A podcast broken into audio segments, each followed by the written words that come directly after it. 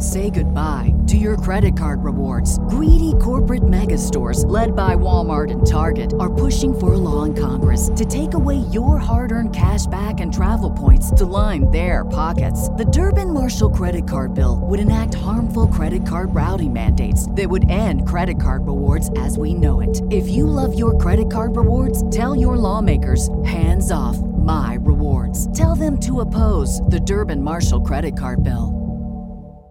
This podcast is a member of the Voices of Wrestling Podcasting Network. Visit voicesofwrestling.com to hear the rest of our great podcasts, as well as show reviews, columns, opinions, and updates across the world of wrestling. To the highway in a brand new day.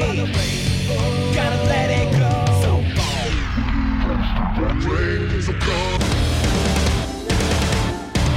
Fast to finger down. Dance tonight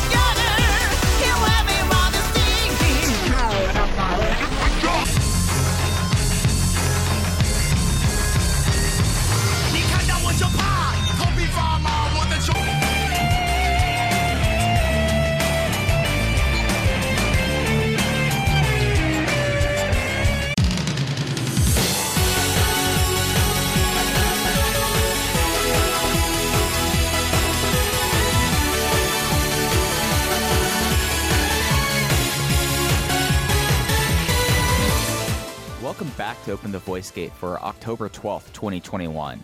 We are members of the Voices of Wrestling Podcast Network. You can find us on the Voices of Wrestling feed or our own dedicated podcast feed on all podcast platforms and applications. You can follow us on Twitter at Open Voice Gate. If you'd like to donate to the show, click the link in the show notes. It'll take you to our redcircle.com landing site. Click the red box to sponsor this podcast, and you can set up a one time or recurring donation.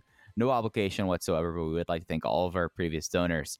I am one of your hosts. It is your old pal, IMAX Series, joined alongside your other host, my friend Case Lowe. In case it's time for the big show, and we're not talking about no more BS here. We've got a lot to cover today, but how are you doing?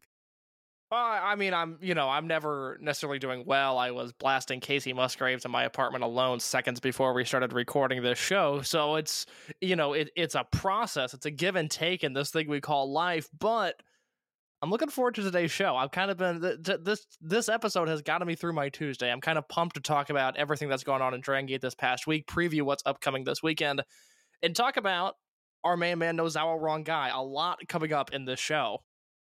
Yeah, you know, uh, last week was kind of the vegetables, even though it really wasn't the vegetables. It was a whole lot of fun. This week is uh, is the dessert. We've got a lot on offer tonight, and starting off, we have Korakuen Hall from the seventh. We have Kyoto KBS Hall on the 9th.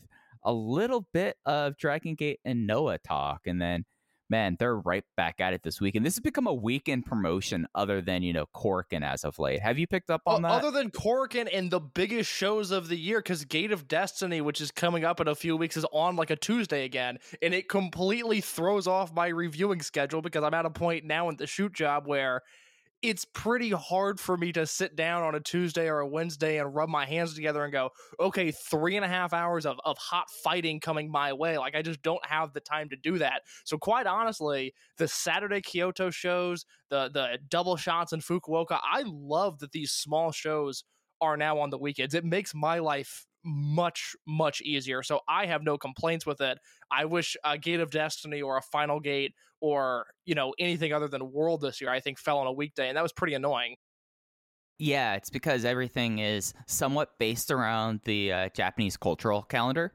So, like, whenever Dead or Alive happens, it's either going to be on like the fifth or the sixth during Golden Week. So, what uh, we only get two out of seven years where it lands on a weekend, basically, and it, it, it's something that usually I love the schedule. I I like having the weekends. I like starting my Sunday and into Monday, going through Dragon Gate shows. You know, like that. That that's a me time the thing that's killing me is, and we were talking about this a little bit on air, the fact that AEW has moved to Saturdays this week, the next two weeks because of NHL obligations on TNT.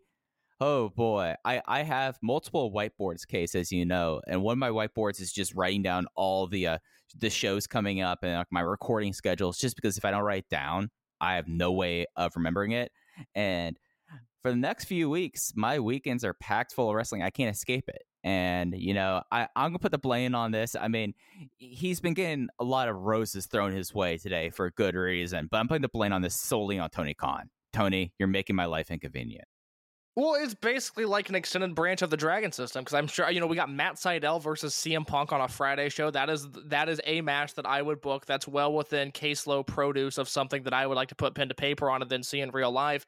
I saw a tweet today something that this seems like a thought that would pinball around in my head constantly, but I really hadn't put the thought together of, you know, if we can get CIMA in this country and get CIMA in the ring with Dante Martin then boy, are we going to be cooking with oil here. It's interesting. Earlier, you said last week was the vegetables, this week is the, the dessert. I noticed you did skip the meat and potatoes, which I find to be fascinating. But I started thinking about, you know, Matt Sydal and Dante Martin versus CIMA and T Hawk or CIMA and Lindaman. And all of a sudden, I'm rubbing my hands together again. Strong hearts are back, baby. Fly that banner.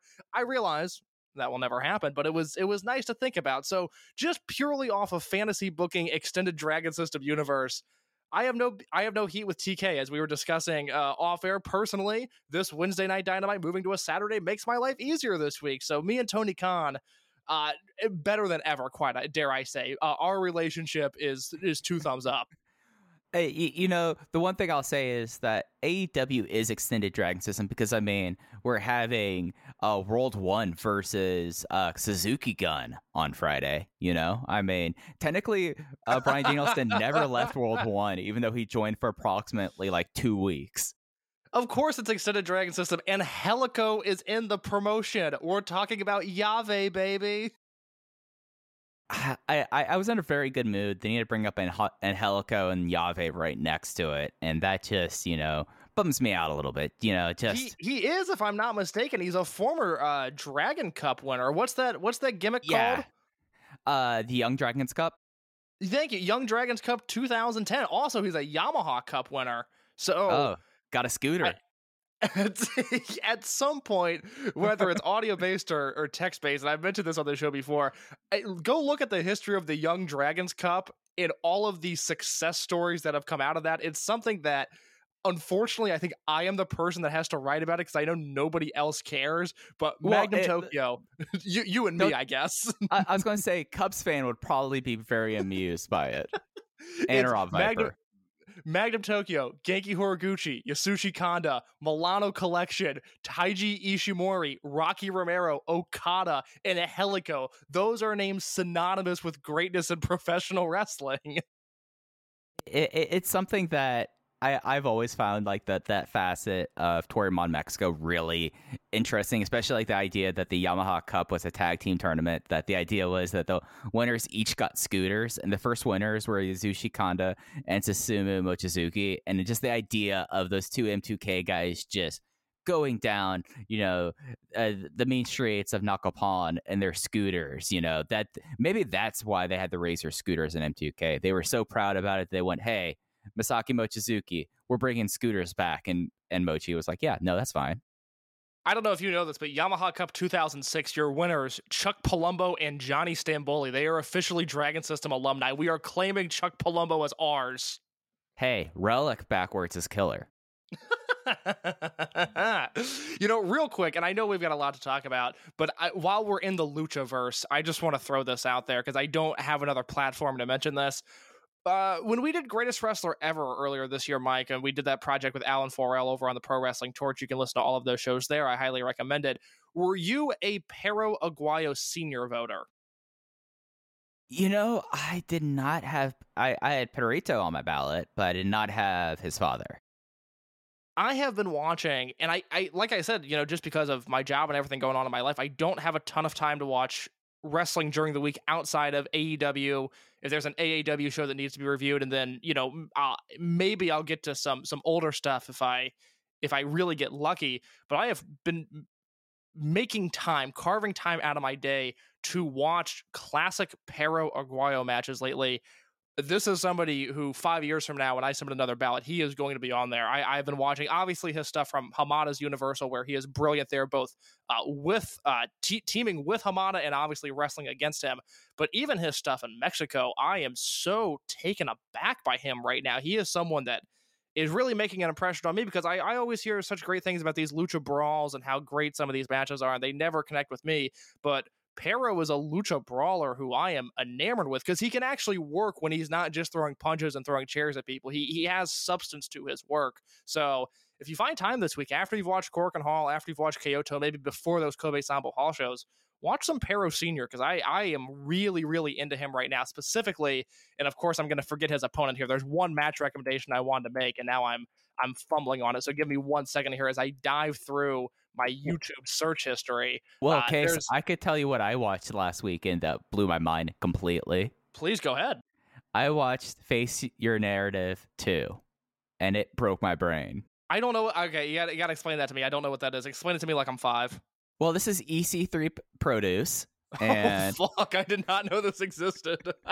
yes. Oh no, this is the second one. This was the first match of Braun Strowman after leaving WWE, who I don't think I've watched a lot of Braun Strowman just because of when I when I went out of WWE, I just don't bother with WWE. It's not a part of my life anymore. I don't know them.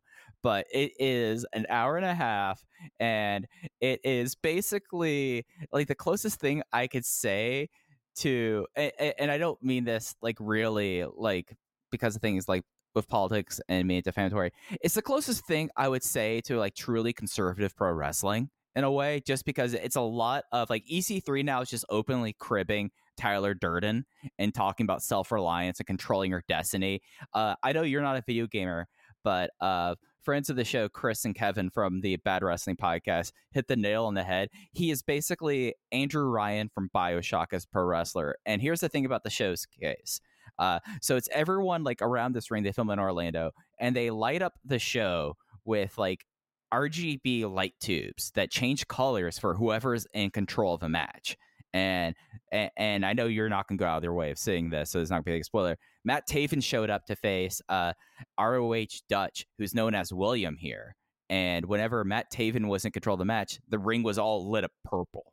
And they have a they have like an omniscient narrator who just is just spouting off nonsense in a very creepy voice. It's like, will they control their narrative or will they let the narrative control them? And it just was like one of the more insane things I've seen over the last year. That's the kind of wrestling I've been watching outside of what I've been covering lately.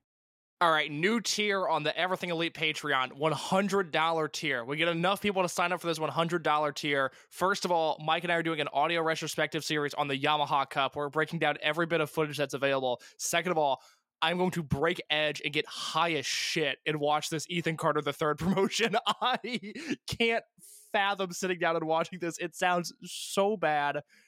I have absolutely no patience for EC3 anymore. Look, he seems like a funny guy. I'd love to hang out with him. I hate, I hate, I hate what he's doing in wrestling right uh, now. Oh, And that's that's like it, it reminds me of like Beyond Secret shows, but instead of being Yeah. really perverted, it's just trying too hard. Oh, oh yeah, no, no, it's it's trying very hard. It is people who've read a whole lot of Chuck Palahniuk, and that's it. And it is just kind of insane. Bill Carr's kind of the ace of the promotion. It's really oh, funny. thank. God. Oh, when I think ace of the promotion, I think fucking Bill Carr. Detective, you, you think Detective, you think Detective Bill Carr? Yeah, exactly, exactly. What? No, no, God, is Dan Barry working there? Because I, I will cancel No. this one hundred dollar tier. I will not watch Dan Barry wrestle a match. I do not care. I, I he has such go away heat with me. I cannot stand watching him wrestle. They basically had Perro murder uh Gentleman Jervis though. So I mean, the you, you have to you have to take what what the essential character as he's referred to and the uh and the free the narrative shows are. You just have to face it. it it's insane. Like, like there's a rumor that it's all like crypto based, and you know, it's, it's, I fucking hope so. yeah, yeah, yeah. It's one of those things that that one like I heard that rumor, I was like, yeah, of course, like it has to be, it has to be. But that's what I've been watching. I cannot recommend it unless you are of a certain mindset, or if you're someone who imbibes. But for me, I have a broken brain. I have bad brain, so I very much amused was amused by it, and that's the and that's the non Dragon System wrestling I've been watching lately. Case. Well, look, if you want to watch something good, it's on YouTube. Uh, Perro Aguayo versus Sangre Chicana. This is from February 28th, 1986. It's about a half hour match, two out of three falls, hair match. It, I I can't believe I liked a an 80s lucha match that didn't have Santo, Casas, or Hamada in it this much. But I, I am now starting to look at Perro as he's a luchador that I can watch in any environment and will enjoy, and that's a pretty big hurdle for me to overcome. Oh, Uh, yeah. Again, it's kind of it's kind of Casas Santo, and if we count Hamada, then Hamada in that ballpark. But Perro Senior, I I am blown away by him lately. So again, if you need a palate cleanser after all of the Dragon Gate shows that are coming up, I would turn to 80s Lucha, which is the first and only time I'll ever say that. I mean, it, it's something UWA is like one of the promotions I wish I could find all the footage of because it's just Oh, God, yeah. fascinating to me, especially Los Misioneros de Muerte versus Los Brazos. Like that's the stuff that's incredibly interesting to me. Sh- I was just looking at uh real quick. I was just looking at Santos Senior's cage match and just trying to figure out when he stopped working, kind of what his deal was. His Mhm. second to last match, the original Santo, he's teaming with Gran Hamada in the UWA, and I, I don't think that match is on tape, but God, I would love to see that. Oh, that would be fascinating. That would be fascinating. So Dragon Gate case. this promotion that we love, it was particularly good this past week. Now we can get into it. Yeah, so uh, they had two shows that we're going to be covering today. The October 7th Korakuen Hall show will be up on the Dragon Gate Network through the 14th with English commentary. And then we will be also covering the Kyoto KBS Hall show from the 9th. That'll be up on the network through the 16th. No English commentary, single cam, how things are outside of Tokyo and big shows. But starting off, uh, Korakuen Hall. This was a show that, like, when we were running down the card, we're like, well, the five, the the all out war is going to be something, and then we were kind of picking and choosing the rest of the show. Uh, just off the top, like, like was there, in my opinion, stuff on the undercard that was truly exceptional? I don't think so.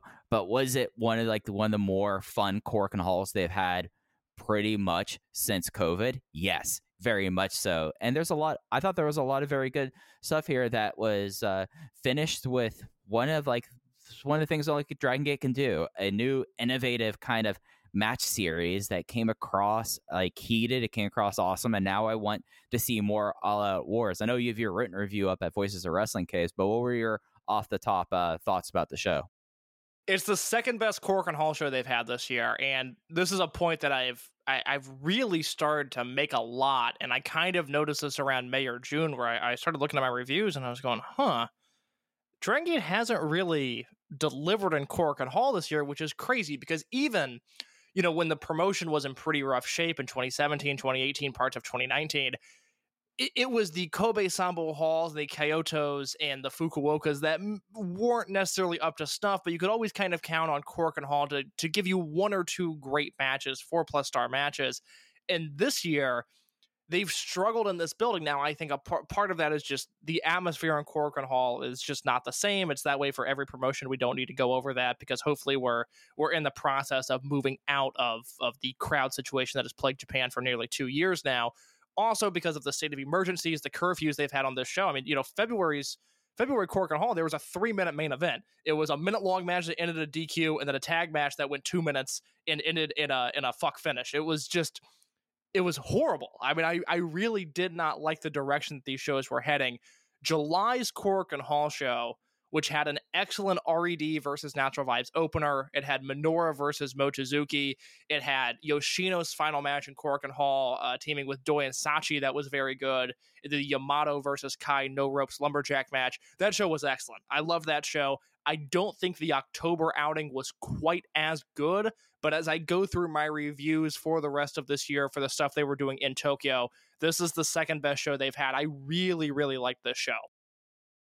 Yeah, this was just a very pleasant watch, and I mean, it finished with a really hot, innovative main event. And it's one of those things that, given, yeah, the state of emergency, if it has not expired in Japan, of course, it's done by prefecture, but it seems like they're all going to lapse, and then they're going to, we're going to be moving forward. It seems like it's going to be something that towards the end of the year and into 2022, things will be moving into the new normal. But this was just like a show that I mean, a lot of the I think one of the things that got me about Korakuens this year was it's not just like the the curfew really hampers them. It just felt like that they didn't move things forward and it felt like it was like okay one thing happened and then like the other two hours were just like standard matches that all were well like not for many bad matches but it's just all kind of like samey this show, I'm right now looking at the results and there's stuff going on in each and every match coming out of this and it was something that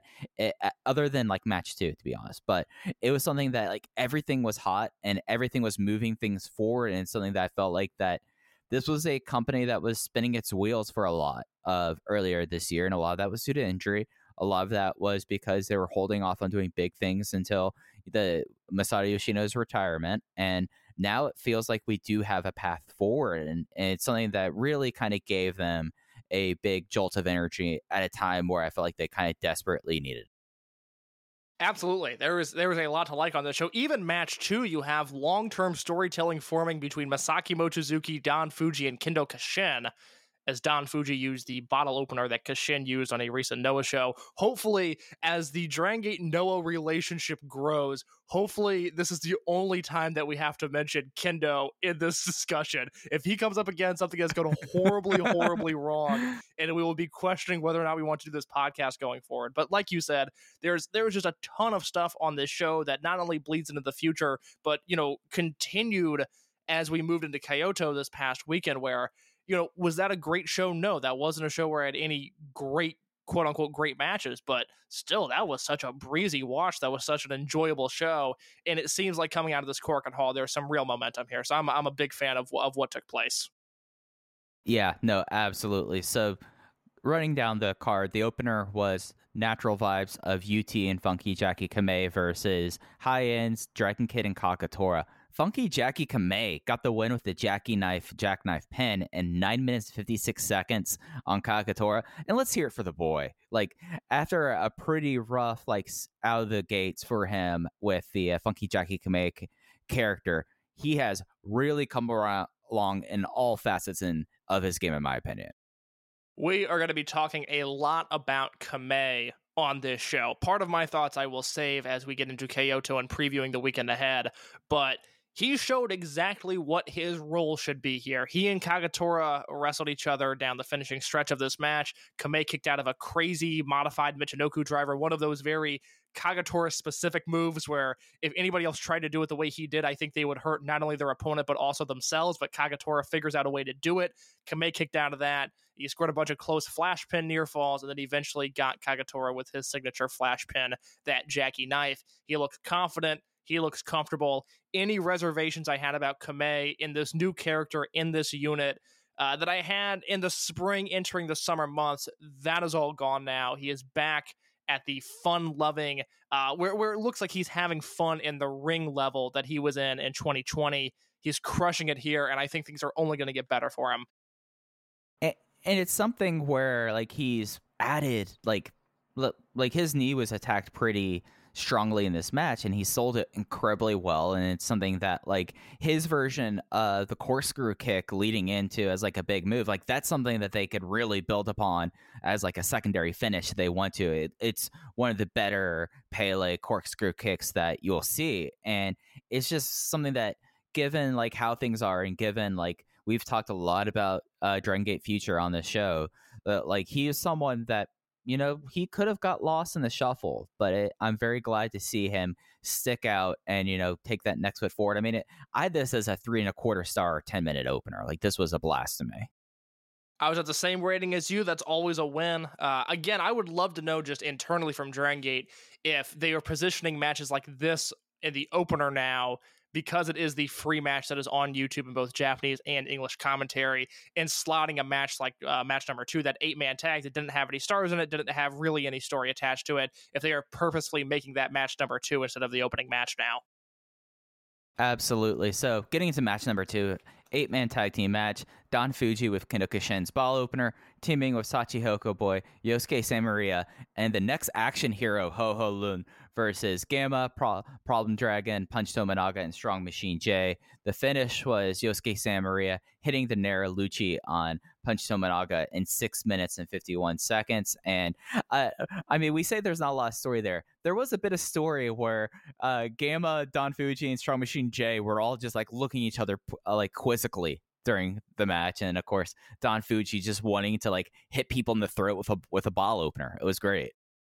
Even this served a purpose to a degree because they've heated up Maria a little bit going into this Bravegate Battle Royal that's coming up uh, in Kobe this weekend. Which I, I guess if if you're unaware, Kamei, Maria, as well as Kagetora, UT, Jason Lee, Punch Tominaga, and Shachihoko Boy are in this Open the Brave Gate Battle Royal to determine the next number one contender for SB Kento. I mentioned it last week that Maria was looking much stronger than she had in months, if not a, a full year at this point, in a way to build her up for this Battle Royal. She scored the fall here. So, once again, uh, certainly by no means a spectacular match, but an effective one in match number two. Yep, didn't overstay its welcome, which is a problem with a lot of people in this match. That if it overstayed its welcome, things were going to get bad. Uh, match three, we had an unaffiliated uh, veteran team of Masaaki Mochizuki, Kenichiro Arai, and Shuji Kondo versus a Natural Vibes team of Susumu Yokosuka and King Shimizu, the Open the Twin Gate champions, with Genki Horiguchi with King Shimizu winning on Arai with the aided King Press in nine minutes and nine seconds. And you know, the the big story about this match to me was we finally really got the true Shuji Kondo versus Shimizu face off that I feel like that I've been wanting ever since Kondo reappeared last July. God, I, I really liked this. I just thought all six guys, and, I, and I've been very critical of Horiguchi lately because I do think he's showing his age and I do think he's slowing down to a degree. But even Horiguchi brought it in this match. This was really, really fun. I think, especially the elder statesman here, that Araken, Mochizuki, Kondo trio. I don't know what context they'd be able to team in again. Right now, they're all obviously unaffiliated, so it, you know it wouldn't be the worst thing to shove them back out there as a trio. That's a fun combination of guys because Araken is really able at that point to pick his spots, and I thought he did that very well in the match, both offense uh, and in what he sold down the finishing stretch. Obviously, he was taking the fall here. I thought he was used to an incredibly effective degree. And then you have Mochizuki being Mochizuki, and then Kondo, who really showed off the versatility of his game, versatility rather of his game. He's such an interesting wrestler who maybe not, you know, we talk about the greatest wrestler ever project all the time. He's probably not a guy we need to evaluate for that. But I do think he just has one of the most interesting careers of anybody of the past 20 years where you have to remember he comes from the T2P class, and every once in a while I've seen it more and more lately where he's starting to do some grappling stuff that I really feel like he abandoned in All Japan and Wrestle One, and it seems like like he's bringing that back into the fold to a to a small degree, but to one that's noticeable. And then in the same match where he's he's giving a shout out, if you will, to his T2P background, he's also slamming and banging into into King Shimizu, and that is just a ton of fun. Yeah, and it's something that like Araken, like he's only doing Tokyo shows, really, it seems. But whenever he comes in here, like it, it's something that, like, yeah, he's fifty, if not uh, over fifty at this point. He adds like a different element to like these matches. Like he's not put into like huge situations, and he shouldn't be. I mean, he's not a full timer, and he just like adds a little bit. And this was something that Jay really brought up on commentary that I thought was pretty salient was like this is a guy that, that has been surviving on the micro indies. His current title that he brought out to the ring is a fucking flag. What like this is a guy who is is is clawing and you know doing all that to get to like survive and he's adding like this roughhouse element to it that I think adds a lot to like this proposed like veterans trio because you have Mochizuki who I mean this guy's nearly 52. He's insane. Uh, Shuji Kondo, who I mean, I like the fact that he's gone and doing some grapple grappling. It's probably a little bit easier on his old ankle considering where he's coming back from, and it just adds that nice element there. And of course, like the Natural Vibes trio. I mean, you you put these three guys in the ring, even with Genki where he's at, and you just have a fun nine minute match. There's like nothing much there not to love it's amazing that Kondo, given his size, given his age, and given his profession, that he is moving around as well as he is, given the fact that he partially tore his Achilles earlier this year. You would have no idea that's the case just from watching a match like this, because I really thought he was on his A game here. Yeah, no, it's something that, that I'm constantly like kind of keeping an eye on just because like I mean, he's not a young guy, and I mean, he's not a small guy. And you know, whenever you like you see like ankle injuries and like especially Achilles tendon injuries with someone of that size, you wonder about like, oh, is this going to really affect them long term? And it seems like it, that it's not as much, and he's working smarter. And it's something that you know as much as Shuji Kondo and this promotion as we can get, I will be a happy camper. So that's really great. But case we got to talk about this post match here because when we talk about like this was just like one of the more exciting Korakuen Hall show, I never thought that seeing Kenzo Suzuki back in a Dragon Gate ring would, would bring me so much joy because just how insane this was. Did you did you like this angle? Because we haven't talked about this show at all. I have no idea what you thought of this. I, I would like you to go first and kind of run down your thoughts on this. Yeah, so Kenzo Suzuki comes out. He has on like this military coat, a beanie hat, and sunglasses. He rips all that off and he's just standing around and I guess in his ring gear without a shirt on. And he's someone that uh, he hasn't had a match since 2019 and it shows. I'm just going to say that nicely. I think that's a nice way to put it, Case. He had, he had a healthy healthy quarantine. My man was getting Eating comfortable. well. eating well and uh he uh, immediately like played to the crowd like a crazy person most of the crowd's going like all right what is this person here which for me amuses me greatly whenever like this stuff happens where it's like oh this is like an established star of some renown i mean it's kenzo suzuki it's not it, it, it this is not like somehow giant baba came back from the grave and appeared in the ring here.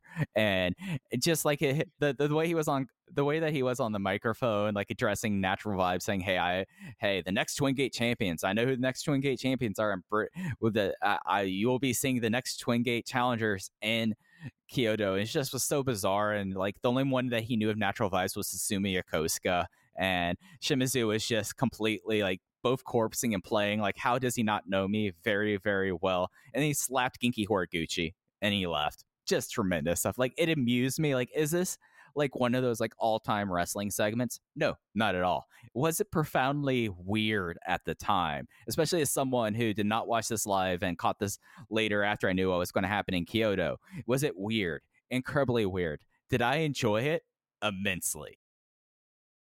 I thought this angle was awesome. Now I have a question for you before I, I get into my thoughts here. How would you describe? I guess I guess from a kayfabe perspective, what Suzuki's role is? Would you say he's like a hired gun by the Amazon show director? I, I, I think he's uh, uh I think he's in the pocket of Big Sponge. I think he's in the pocket of Big Sponge. That is, of course, the unit that we neglected to build last week. Is who is Big Sponge bringing in? I, I guess I just logically, I'm trying to figure out like, okay, I I love that he's here in this role. He doesn't need to wrestle. Let's pray to to, to whatever you believe in that he doesn't step foot inside the ring in a in a bell to bell capacity. I love that he's essentially a hired gun for Amazon who is bringing in these pro wrestling Noah guys, which we'll talk about when we get to Kyoto.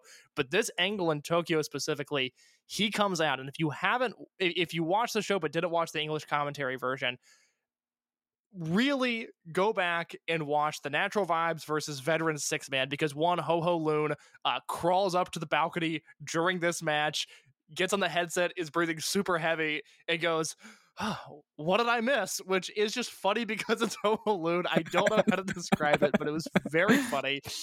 And then Kenzo Suzuki comes out and and Jay does such an amazing job on commentary all the time of walking us through this, translating things in real time, making sure we know the history of, of what could happen and narrating what is happening. We've known Jay for a long time. We talk to him, you know, somewhat often he's not the most expressive man in the world. E- even when he's commentating, he's pretty even keel. It sounded, at least to me, like there was a genuine amount of fear in Jay's voice of, oh my god, what is Kenzo Suzuki doing in the impact zone? Basically, like, He sold Jay it very was- well because it was because he was- naturally probably didn't know what it was. He was like, "What the fuck's happening here?" it, it, it- I want to make it very clear. It was genuinely enjoyable, like not from an ironic perspective. Like I thought he killed this call. He wasn't sure if Kenzo was wrestling or if he was bringing guys in. He was a little confused, which added it added to the angle. If it was somebody else, maybe it would detract. But it was Kenzo Suzuki showing up in Dragon Gate. Everybody was confused, and the English commentary reflected that, which I thought was great. He makes fun of Shimizu not knowing who he is. He gives his respect to Susumu Yokosuka because he's Susumu Yokosuka. And then Kenzo Suzuki slapped the shit out of Genki Horiguchi. I thought this angle was a no doubt home run. I I don't say this facetiously. I don't say this ironically. I thought this was a great angle, and I'm glad that uh, who is being brought in is being brought in because at least for me that delivers on my expectations. Those are two guys that I'm really excited to see in the Dragon Gate ring. I'm so glad that what was teased ended up being delivered because I would have hated for this Kenzo Suzuki angle to go to waste. And luckily it's not in the follow up. Yeah, no. And of course, like picking the right person to slap the crap out of, like Genki Horiguchi, you know, you know you're going to get the like the right like facial expression and selling out of it. Just he paintbrushed him. He obliterated Genki. Was, I mean, I was so taken aback by it. Uh, real quick, it would not be the Open the Voice Gate podcast if we didn't do some cage match diving here, real quick. So for anybody that doesn't know, Kenzo Suzuki has wrestled for Dragon Gate before. If I have this correct, he was basically a- an assistant for Muscle Outlaw'z. How would you describe his role within that unit? hired gun, hired, Hired gun. Thank you. Yeah. So he wrestled four matches. There's a six man tag at a Korakuen Hall show. Shima Dragon Kid and Ryo Saito versus Kenzo, Horiguchi, and Kanda. That match ended in a DQ. I have not seen that match. Uh, on one Hakata Star Lane show, he wrestled two matches. He wrestled Kenichiro Arai in a singles match, and he won that. And then the main event of that show was an eight man tag with Gamma, Magnitude Kishiwada, Yasushi Kanda, and Kenzo Suzuki versus BB Hulk, Cyber Kong, Yamato, and El Generico, which is a match that I desperately need to track down.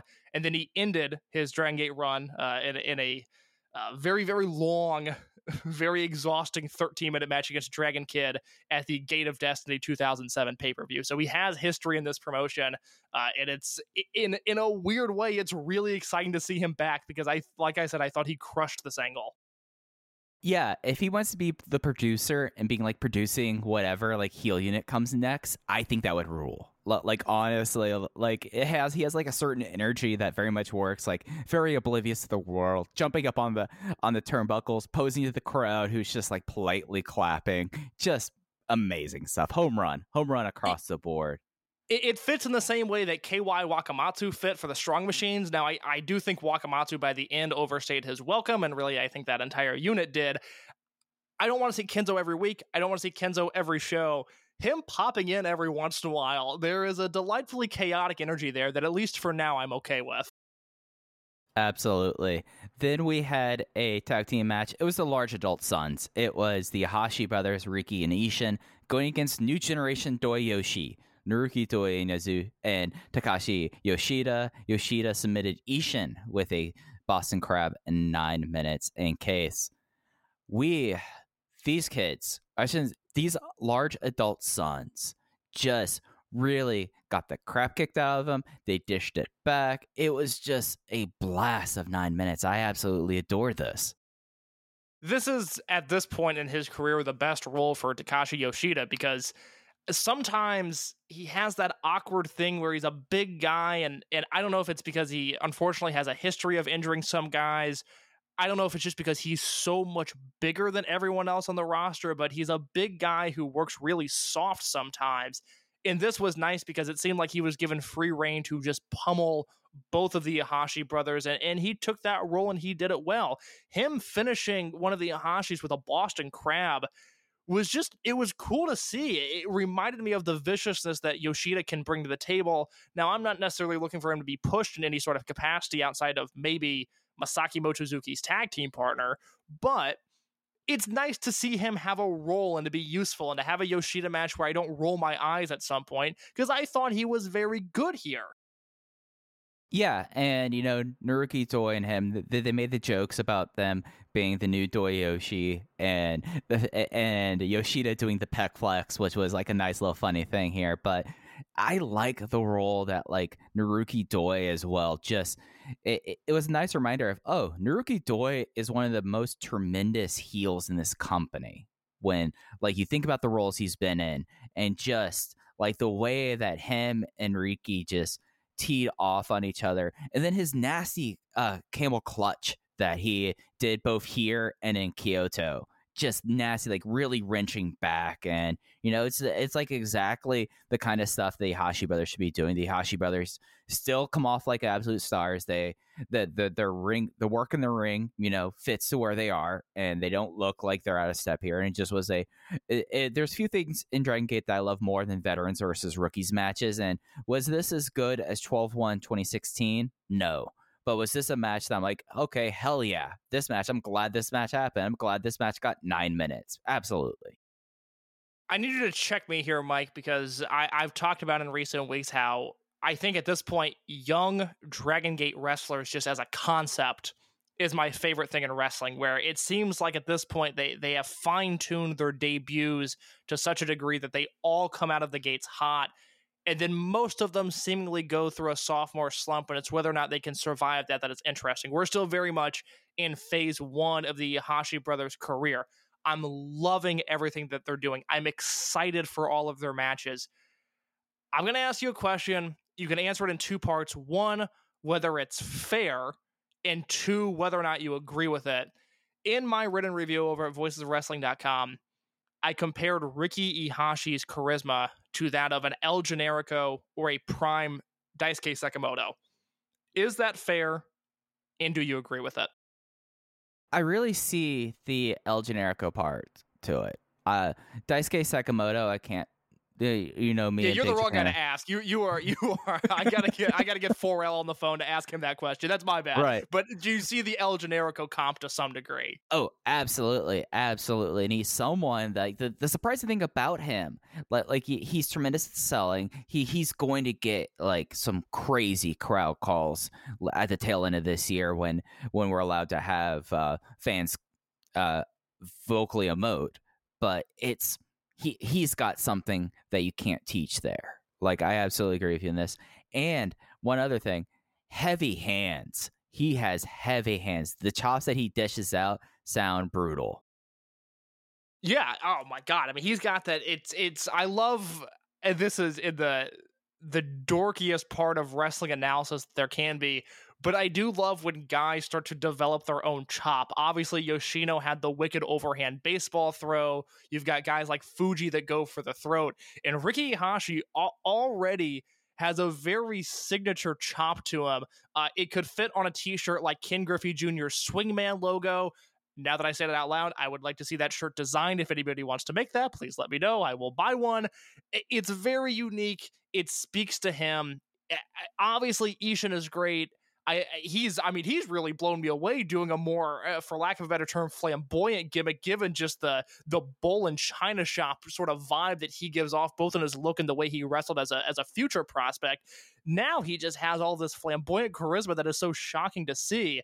But then you have Ricky who I I am just absolutely in love with. He he is not only jumping off the screen he is crashing through my television set and and forcing me to watch all of these matches with my utmost full undivided attention because I think he is as bright of a prospect as Dragon Gate has other than SB Kento. And- Yeah, and, and it- because and because of his background, he is a brighter prospect than SB Kento. Yeah, I mean, I don't think this guy has eaten a carb in like 15 years. Like, look at those abs. Look at those abs. Like, th- this is someone tailor made for what the Dragon system and their fan base really wants here. And it's one of those things that, with how sometimes how just fine, aggressively fine a Dragon Gate undercard can be. Whenever whenever I, I hear the intro of the Hashi brothers, I perk up. I would get an Hashi brothers t-shirt immediately. Make sure you include a pink boa in the fan there because as you are a Riki guy, I'm an Ishin guy. I think Ishin it, it, it's something that like in this promotion, I think him being like a little bit bigger, the bull in the China shop thing. I think that he's someone that like the the big boys in the Dragon system. They've really started to come along. We're starting to get some more of them here, and I think he's another great person to add to that lineup. Summer Adventure Hoss League. It will be my final Yeah. contribution to this uh, to this discussion. We pitched a few months ago Summer Adventure Technique League, which I am thinking about constantly. I want that to be a thing so bad. If we can't do, uh, uh, well, for lack of a better term, Yave flying Helico over, then let's do the Hosses. We don't need to fly into Helico over. We don't need to. Uh, Look, let- he's let- boys with Ultimo. That is closer to happening than you think. Yeah, I know, I know, and uh, I, I I will opine about what being a good Yaveo and what being a bad Yaveo is on a different show because Angelico falls into that latter camp. Semi main event, six man tag, high end versus RED, Yamato, and Bensuke of Benkei and Keisuke versus the RED team of BB Hulk, Kai, and Hyo.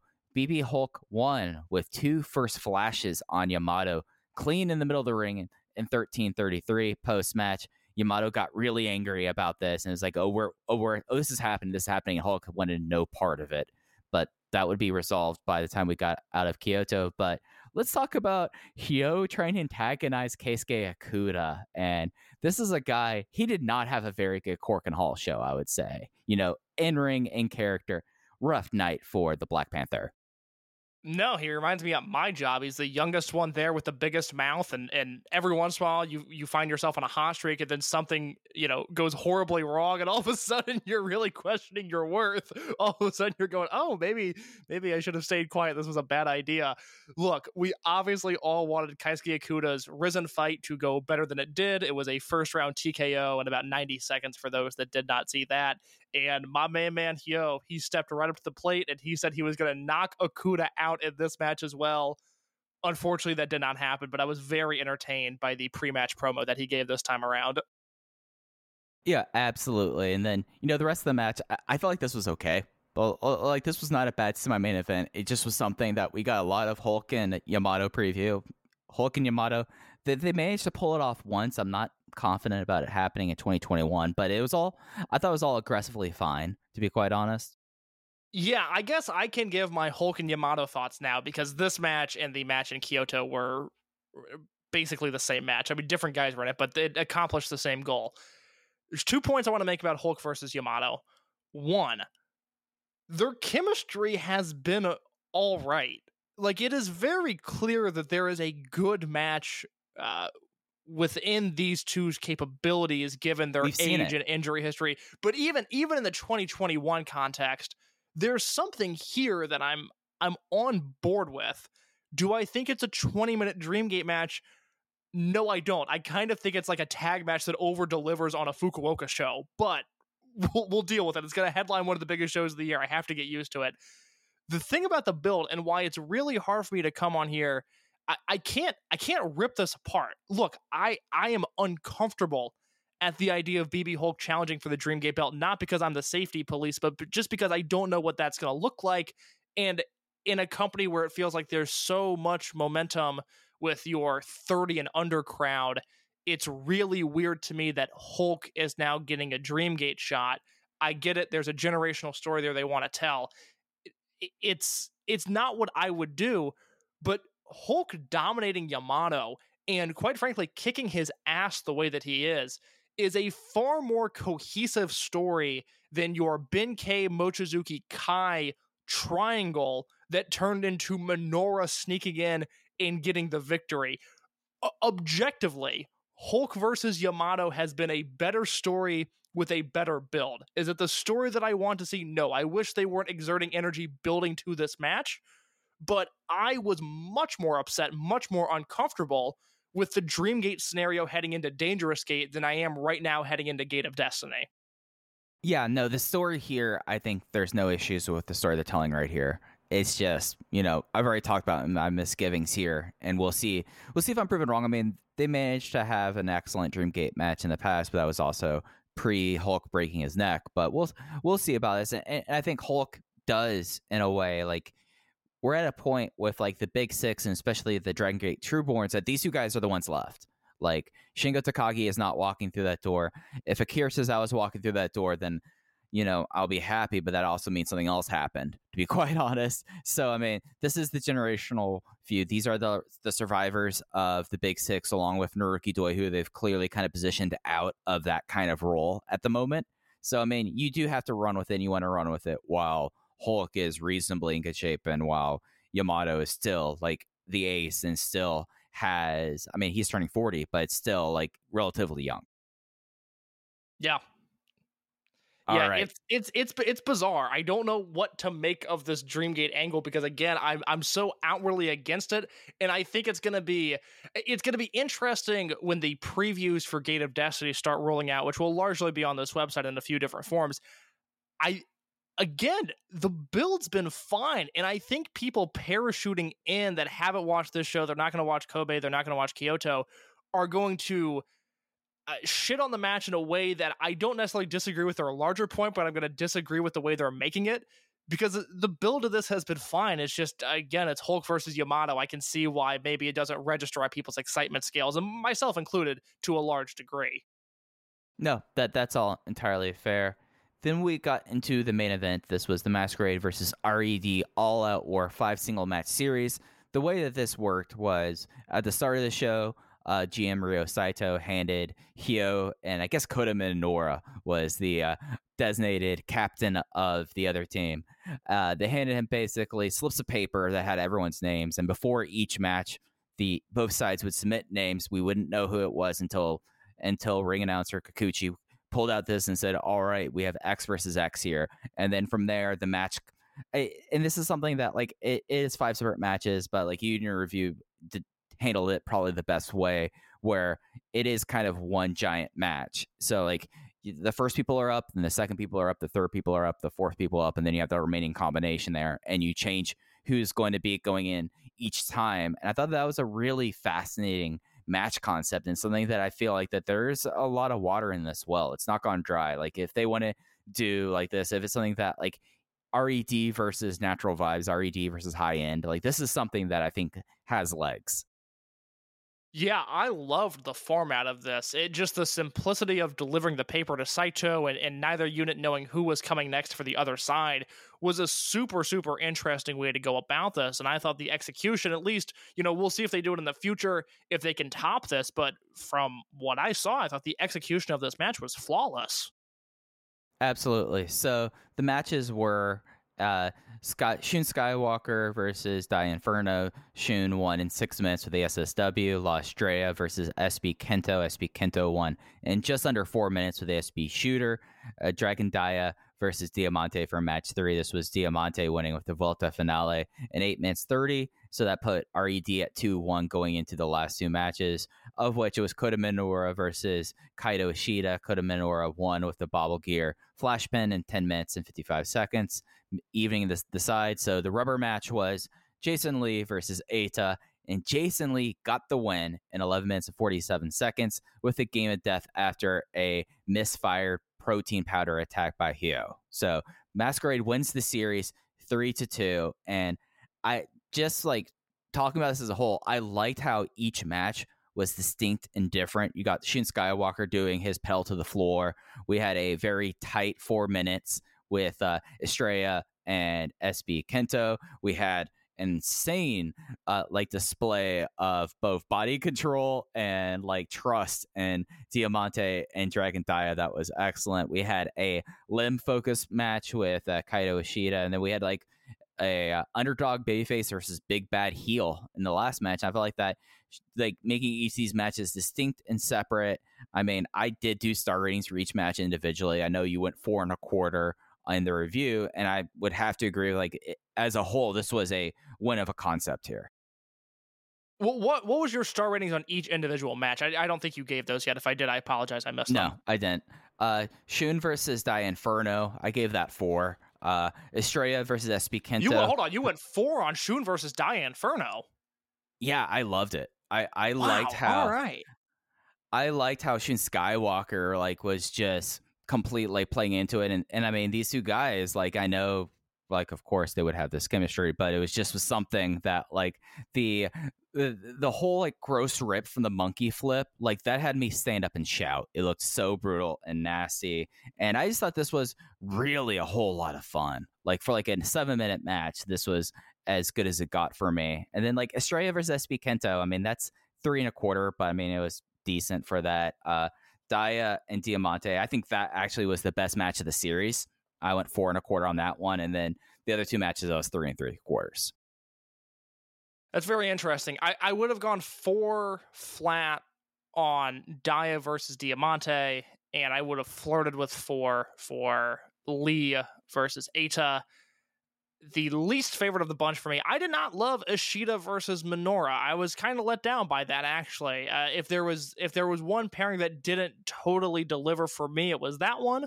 But the rest of the guys carried their weight. And uh, let's let's go through this fall by fall if you want to. I know you kind of gave brief thoughts there. I don't know if you have anything else to say on on Shun versus versus Dia Inferno, but if you do, then you have the floor. Uh, no, I, I mean th- that spot was the thing that was going to stick with the match. It just was absolutely nasty. Like, yeah, uh, it, it's it, played into a, a side of Dia Inferno that it was nice to see because I think given that gimmick, given that look, sometimes you expect him to be a little more vicious than he is.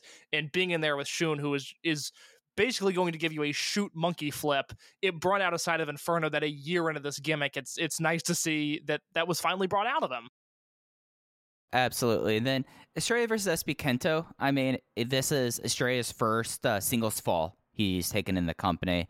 Uh, Jay brought up the fact that this is not a guy who has very many singles matches. I think his only other singles match was his debut match where he defeated Susumu Yokosuka. I thought this was like fitting. You know, I mean, it was something that, I mean, SBK, he didn't exactly run through him, but it was something that was like, no, SBK is the Brave Gate champion. He handled him pretty hand, uh, like comfortably there. And I felt like that that was the right call here. SB Kento took Estrella down with a double leg at one point, and I wanted to stand up off my couch and applaud just because I forget that this guy also has an amateur wrestling background. And given how charismatic he is, how good of a brawler he is, and how technical he can be, he he just dropped down and, and took Estrella off of his feet so quickly. And I got so excited once again. There was something new for me to like about SB Kento. Every single month, I'm like, oh, he can also do this. It's not fair, Mike. He's just on another level. And if that wasn't good enough, uh, to me, you know, he ended up tapping out Estrella with the SB shooter. The finish should have been him as Estrella went for like a springboard back handspring. SB Kento caught him and in one motion hit a bridging German suplex. That should have been the finish because that was I mean, that's what veterans do. That's that's just that's major league top notch stuff, and SB Kento killed it there. That was a very fun, uh, very short. Estrella was protected not only in the way that he lost, but just in terms of the way the match was laid out. He was still very much protected, but given the four minute encounter that they had, it was one that I really liked. Yeah, and then Dia versus Diamante. These are two guys that are made to wrestle each other. Like it was something that like Diamante has not uh, like like we've sung his praises here, but like he is just at another level right now and just like the stuff like catching uh Dia uh Dia on, that tope and power bombing him on the apron and then the insane uh catch where he caught Dia and then Dia immediately jumped and did a K Brada. That was the most insane thing I've seen in wrestling in a long time. And it just was insane. It was just fantastic and it's something that, you know, I mean, you you look at where Diamante came in as and you look at him now where I think he's one of the top 5 bases in the in the world right now. I, I if I'm a if I'm a high flyer or a smaller wrestler, I want to wrestle Diamante. Like Dante Martin versus Diamante could be absolutely outstanding, right? Oh my god! I I- look. I think I'm going to vote Diamante for most improved again. I think he's going to do the Miz, where I voted for most improved two years in a row, unless there's somebody from AEW that I'm forgetting. And and quite honestly, Dante Martin should probably be in consideration. But like I like I said in my review, like I've said on the show before, you know, Diamante went from someone who was in the running for one of the worst foreigners they had ever brought over. He was Ultimo's buddy. He was there to wrestle Ultimo, and I I just thought he brought absolutely nothing to the table. And then once they reset the promotion, once they came back from their COVID, their empty arena break in July of last year, he slowly started putting the pieces together. And when we turned the calendar over to 2021, it's like, hey, this this Diamante guy is kind of good. And Mike and I were were having discussions about it. You know, again, he was our most improved wrestler last year because by the end of the year, he was crushing it. And he has gone from again a guy that went from bad to good to a guy that has now gone from good to legitimately great. Again, one of the best bases in the world. He could go to Mexico. He could go to the U.S. Independence. He could stay in Japan. Obviously, do what he's doing. He is one of the best bases in the world he was phenomenal in this match. He was vicious. He played off of Dragon Dia well. In Dragon Dia, you know, we talk all the time privately, Mike and I, about the the story that that Jay told us, where I think maybe it was Larry Dallas, where you know, somebody showed Genki Horiguchi a gif of uh, El Hijo del Vikingo, and Horiguchi was like, "Yeah, who cares? Dragon Dia can do all of that and more."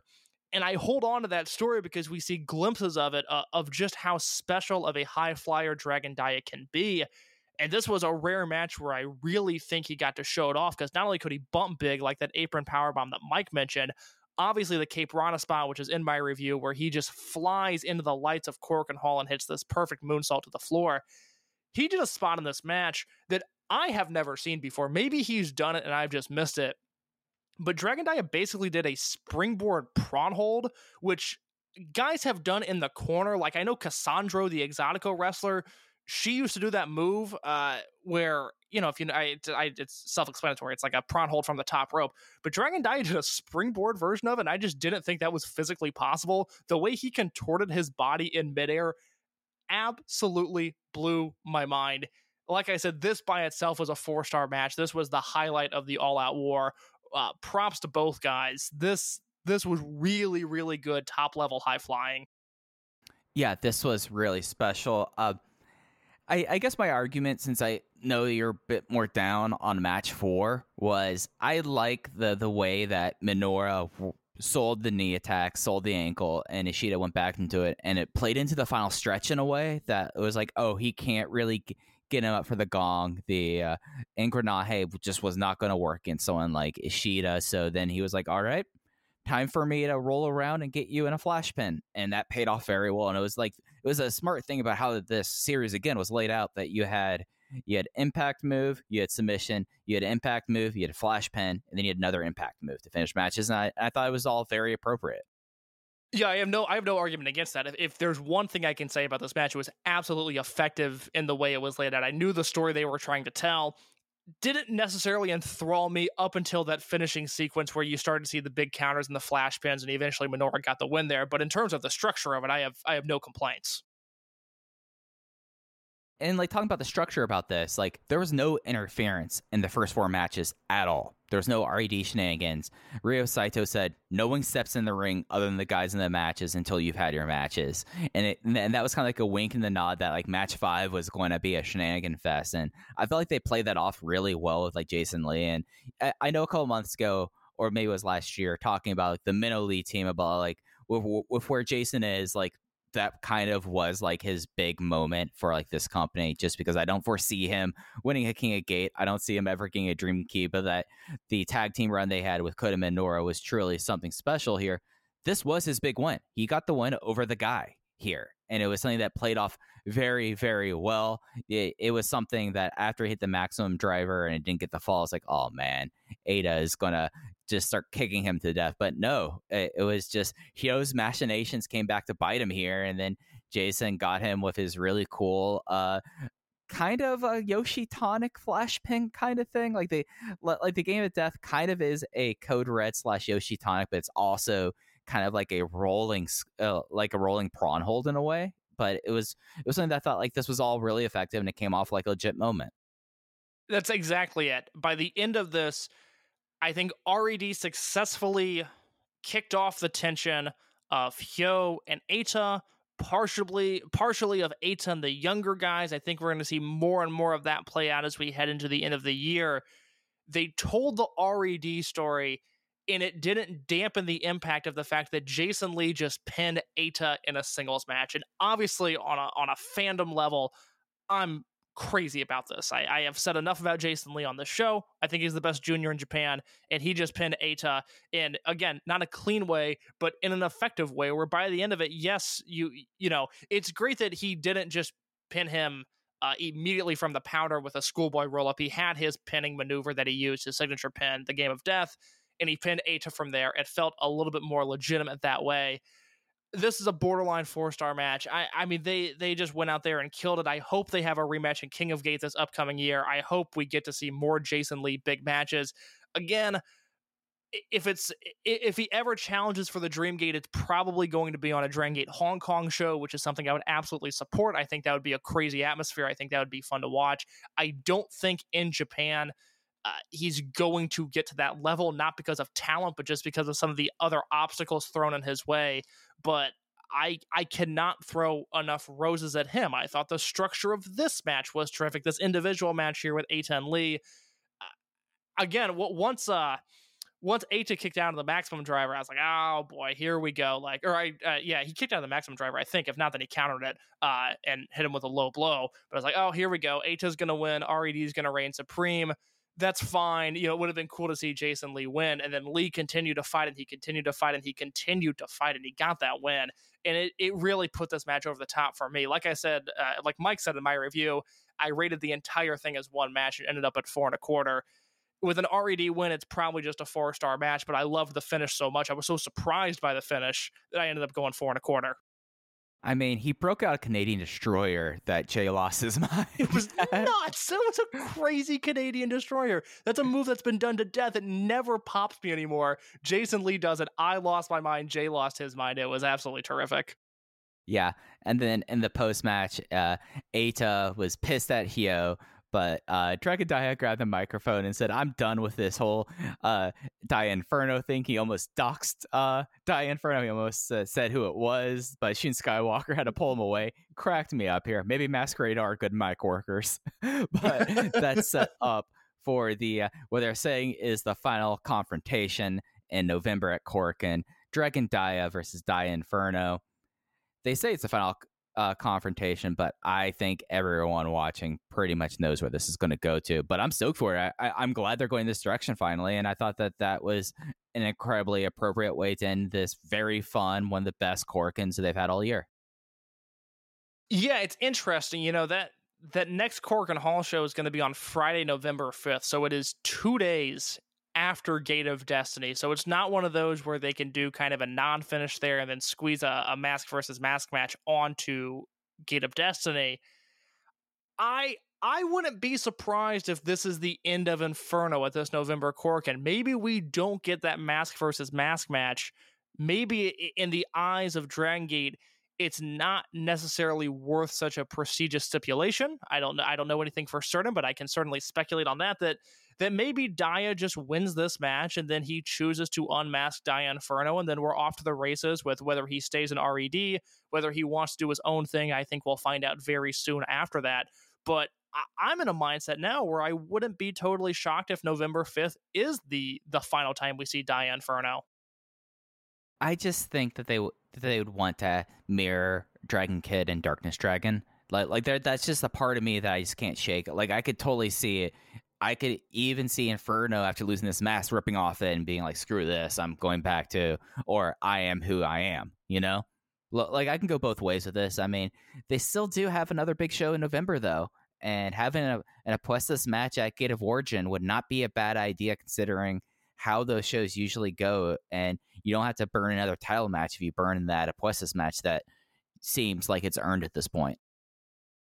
Gate of Origin's interesting. I, I kind of forgot that was tucked away at the end of November now. I certainly do not hate the idea of that headlining Gate of Origin. I'm going to stick to my guns for now and say, with the information I have now, when we're recording this on October 12th, I think November 5th is the last of we see of Dia Inferno. But Mike has my gears turning with the Gate of Origin mask versus mask match. That would be very fun. I just like to, you know, I, I like to ask if or what if that that those are the kind of things I like to do. Case. So any well, other big? You're thoughts? like you're like you're uh, Ethan Carter the third. You're asking the right questions. You're not letting them control the narrative. Oh, oh no, I control my own narrative. Exactly. You know, you have LED lights that signal what you're thinking. It's amazing. I mean, mo- I now you're getting me thinking about that show again, and we're. T- it's it's amazing that you know, if you go back and and I'm not someone that loves a ton of comedy and wrestling, but the original NXT, whether it was intentional or not, I'm not sure, but there is a ton of comedy on those shows that I genuinely love.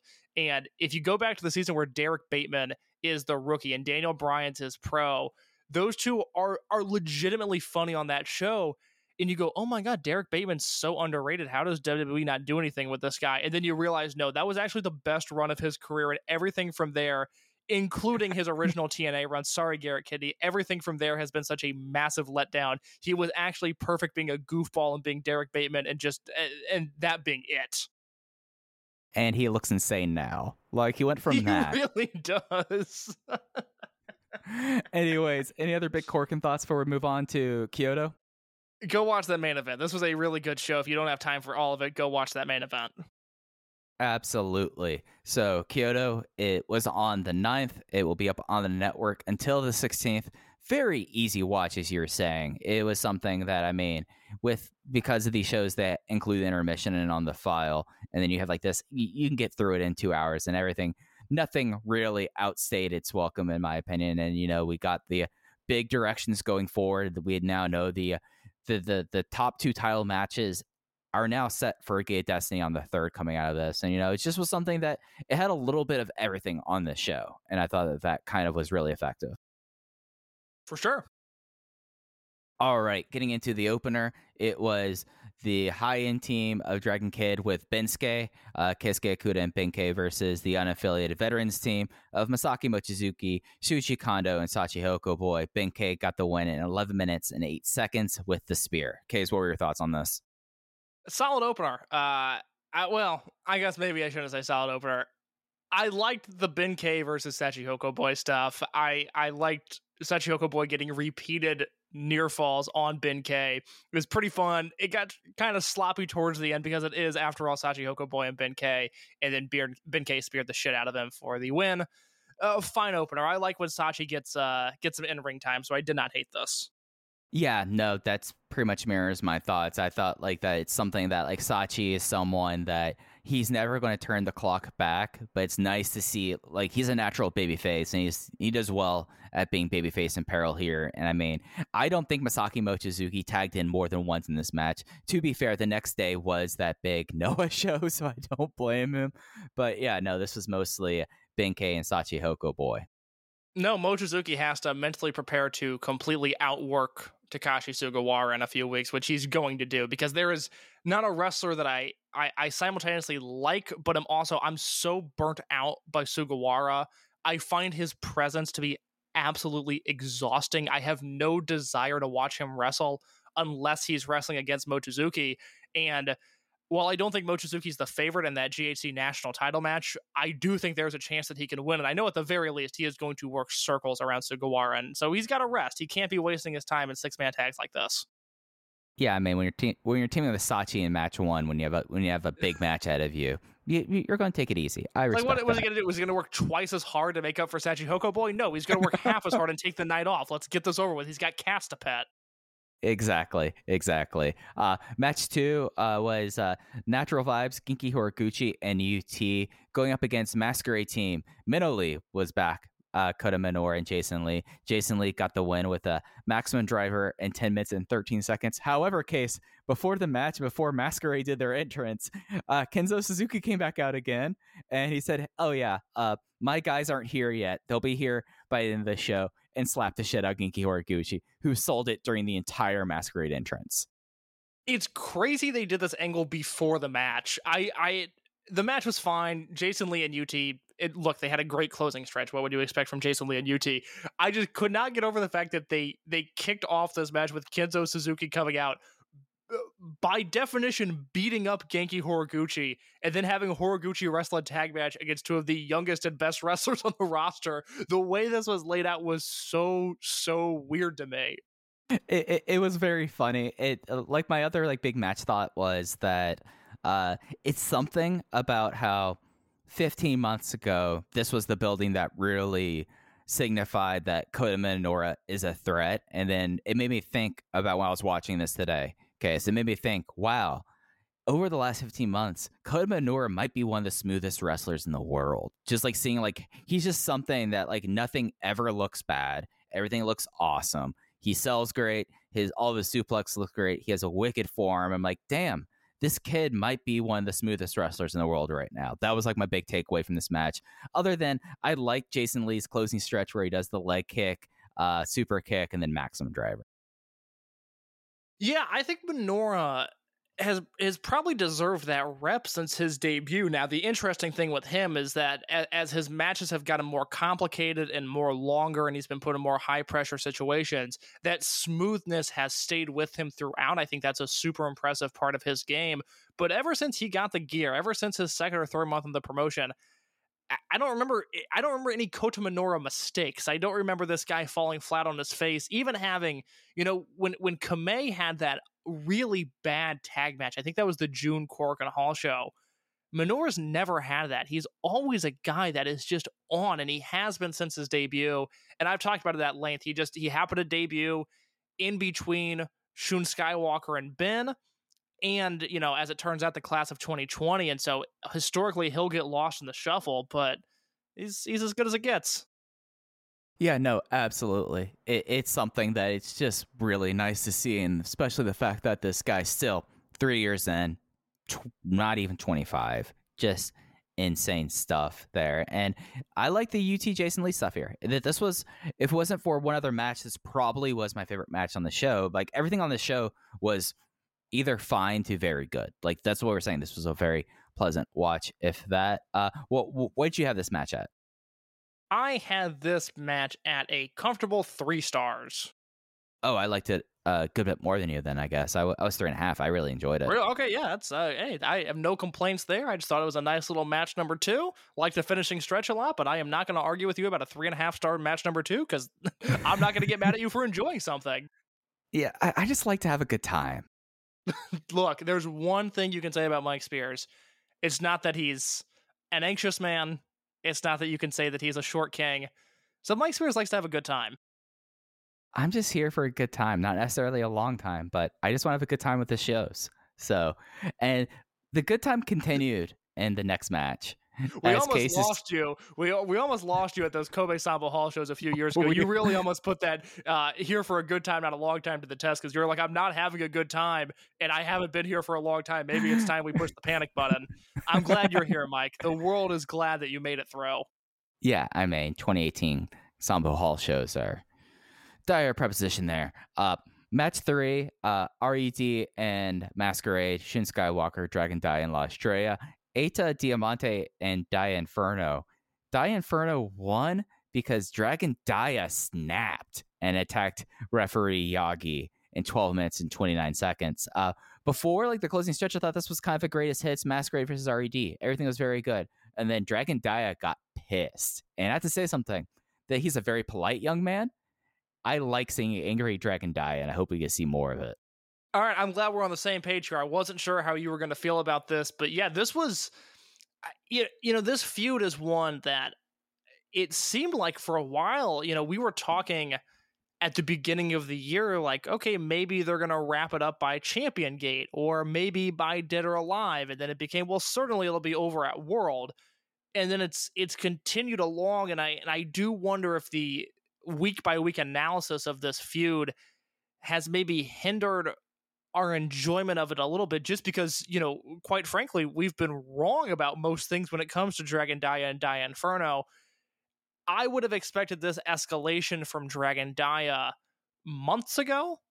I'm not Yeah. necessarily, I, you know, obviously he was injured at the start of the year, which really threw things off. And I think once he came back, we thought that they were just going to rip the bandit off and be done with it. They didn't. They stayed the course and I love I love this side of him. I love this aggression. Normally I'm not into DQ finishes, especially on these shows where it seems like it could be an easy out for Dragon Gate at times.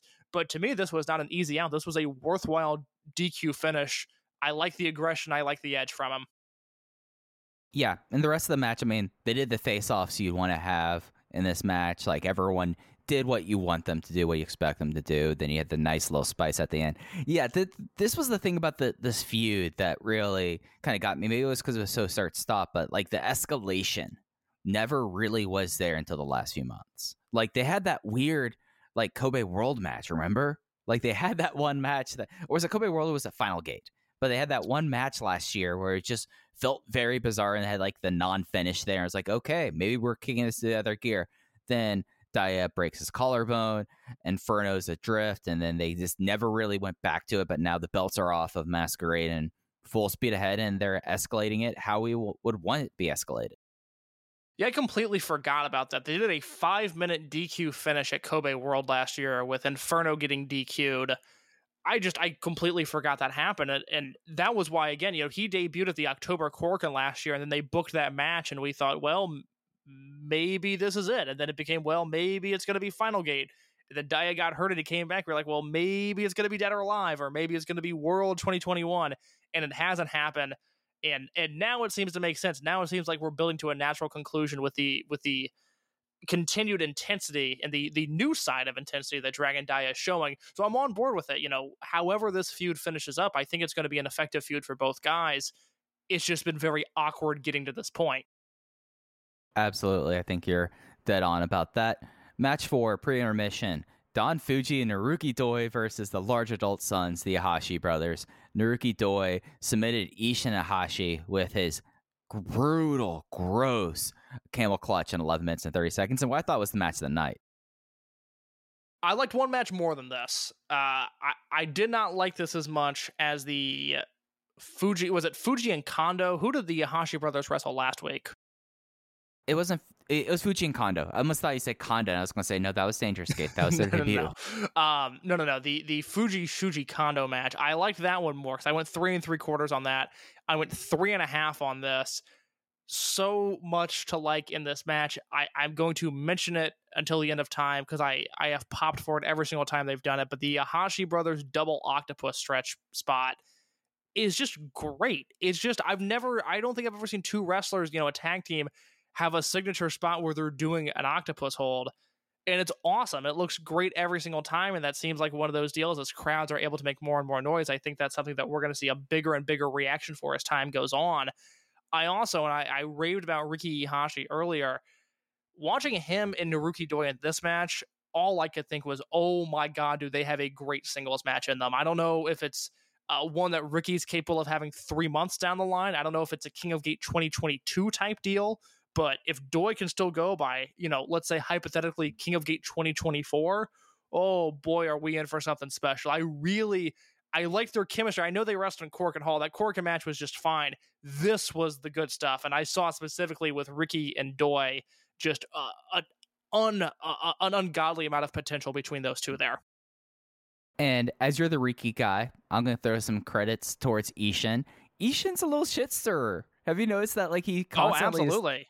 He's constantly like with the crowd sometimes like you could hear him like yelling at things and it pisses off Naruki Doi and Don Fuji. It's it's great. Like there's just a lot of really fun stuff here and then like it the the thing that like really kind of got me was there was the I think it was a single like crab that uh, Don Fuji had Ishin in and Ishin rolled it up into a pinning combination. I was like, "All right, that's showing something that you don't expect someone who's now only two months into their professional career doing. Like, like it's something that I was like, all right, th- th- that's a new element to him. That's a little facet to it that I thought was really kind of cool. Did you pick up on that? Yeah, no, I they're the the Iihashi brothers are are uh, you know it, it's in, they're in a weird spot where they they're getting their signature spots down, but they're also continuously adding more to their game, and it's making every one of their matches must watch, in my opinion. The semi main event was High End versus RED, Yamato and Kagetora versus BB Hulk and Kaito Ishida. Hulk got the win with the first flash in 12 minutes 50 seconds on Kagetora. I thought this was fine. Yeah, my thoughts here are the same as the the Korakuen Hall match. The Yamato Hulk stuff is not what I would do, but I think it's been effective, and the rest of the match was fine. Yeah, yeah. Uh, it, it's something that like kind of struck me here was like, did you think this was a little bit overwrought between Yamato and BB Hulk here in comparison to Cork? Because I was like, all right, you're laying it on just a little bit thick. I, I think you have to do that with Hulk, though. I think you have to make it very clear that this guy can, you know, can knock out Yamato with a single kick, or you know, in the case of the Korakuen Hall show, I think it was two first flashes. It, there's not eh, until he holds up the the shiny gold Open the Dreamgate Championship belt. To me, there is not a way to put BB Hulk over too much. Okay, that's fair. I just And then once he holds the title, then something has gone horribly, horribly wrong. then Yamato got injured in the match. Yes, uh, it, to to like a hip hop Kakuta level degree of like, oh, he Mhm. he actually can't continue. Um, but until that point in the build, and the build, I don't think Hulk can be booked too strong. I think they need to continue to hammer this point home that with one kick or with two kicks or with a certain combination that he can pin Yamato and he can pin Yamato clean. Yeah, no, that that's fair. It's just something that I was like, okay, this is just a bit much. Uh, we had the formal challenge after this. Uh, Hulk now has a really weird laugh that that uh, like Ugh. again like they're really like building up here. And Jay uh, helpfully translated it on Twitter. Uh, Yamato had probably one of the most damning lines that if if- if someone else who used to be in this company would say this line six years ago would doom someone's career, saying hey, if you were cutting a promo like this when you were champion, then you wouldn't have failed. Uh, so T-Hawk and El Lindaman are the current All Asia Tag Team Champions. Um, yeah, yeah, it's uh, it was very much a CIMA level promo from Yamato. It just was. I was like, oh, tell me how you really feel. Yeah, it was. We haven't really seen that since CIMA would openly bash the millennials during their promo segments, where she would would come out and go, "You guys fucking suck. Let the pros talk for once." Yeah, that was just something I was like, oh, wow, okay. no, we really get- we really haven't seen a lot of that in the in the Ultimo era where it seems like, you know, a lot of those roster's on the same page. It seems like a lot of different guys get along. The the whole story has been making amends with guys who maybe were wronged in the past. And then Hulk Hulk gets shot on in this promo. Yamato comes out firing from the hip, and all of a sudden we were back in 2014. it just was one of those things that I was like, oh, okay, we're going there. Like, oh, uh, all right, Yamato, we're on the same page here. That's fine. That's fine. But damn, that just was insane. I'm He's not still wrong. he's not wrong at all. Like, like me and Yamato on the same page about that, but just was very kind of pointed there. Main event, it was Natural Vibes and RED. It was Kai, SB Kento, and Hyo versus the Twin Gate champions, Susumu Yokosuka, uh, King Shimizu, and Funky Jacky Kamei. Shimizu won with the aided King press in 16 minutes and 23 seconds. How about main event Funky Jacky Kamei? I mean, this guy. Hey, my guy, my my my my boy's done it. My boy's done it. Case. This was a lot of fun. This was uh, this was my match tonight. I went three and three quarters on this. I uh, I did panic when I opened up because I thought, oh wait a minute, was Kamei in the second match? Did he team with UT? No, he was in the main event on the show. I didn't have my notes open for a second, and I got very nervous that I suddenly spread fake news on the Open the Voice Gate podcast. But no, main event Funky Jacky Kamei. I thought he delivered here, and. You know, look, I like the in ring action. There's not a ton I can say there. I will use this as a jumping off point, Mike, to get your thoughts on the Open the Brave Gate Championship Battle Royal that is coming up. Do you have a favorite going into that Battle Royal? Who do you think is going to win? So I have my sentimental favorite. I hope Funky Jacky Kamei wins. I mean, it's something where you look at the lot, the rest of the class of 2020, and you know, Sora Fujikawa, you throw it out there. So you're talking about uh, SB Kento, Hip Hop Kakuta, and you're talking about Funky Jacky and May, He's lagging behind the the other two. Of course, it's not very fair to compare basically anyone to SB Kento and, and, and like where they're positioned right now. But it's something that it feels like that this would be something that you know you get his first title shot underway. He's really come together. Like he ate this wheelbarrow throw from Kai in this main event. That was just like this guy will just fly around, has no compunction about hurting himself. It seems like, and I think he could use the next step forward. I mean, you, you look at the other people in this match. Kagetora, most recent former champion. You know, don't really look like. I mean, he could win it, but that doesn't. That that that seems to be going back to him a lot more quickly than expected. UT, I mean, I'm not going to complain about that whatsoever, but just seems like that would be a little bit abrupt, even though UT's been getting a bunch of wins. Maria, we've we've talked about her. She got the big win on Cork, and they've been building her up for a while. I could see it. I mean, it's been a year since her last shot. Honestly, Bravegate might be below Jason Lee at this point, and then Punch and Sachi shouldn't come close to this title right now. So it to me there's like only three people who can legitimately who should legitimately win this match and it's Maria, UT, and Kamei. And if you put Funky Jacky Kamei in a situation where I could pick him to like get a title shot, I'm going to be choosing Funky Jacky Kamei. I'm uh, I I've been Team Turtle Coon since day one, and I hope to see him win.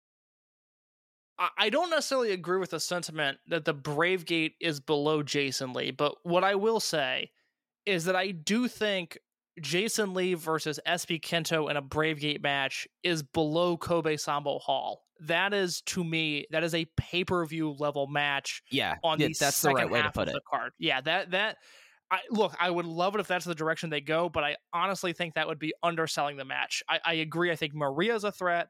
I think UT is a threat.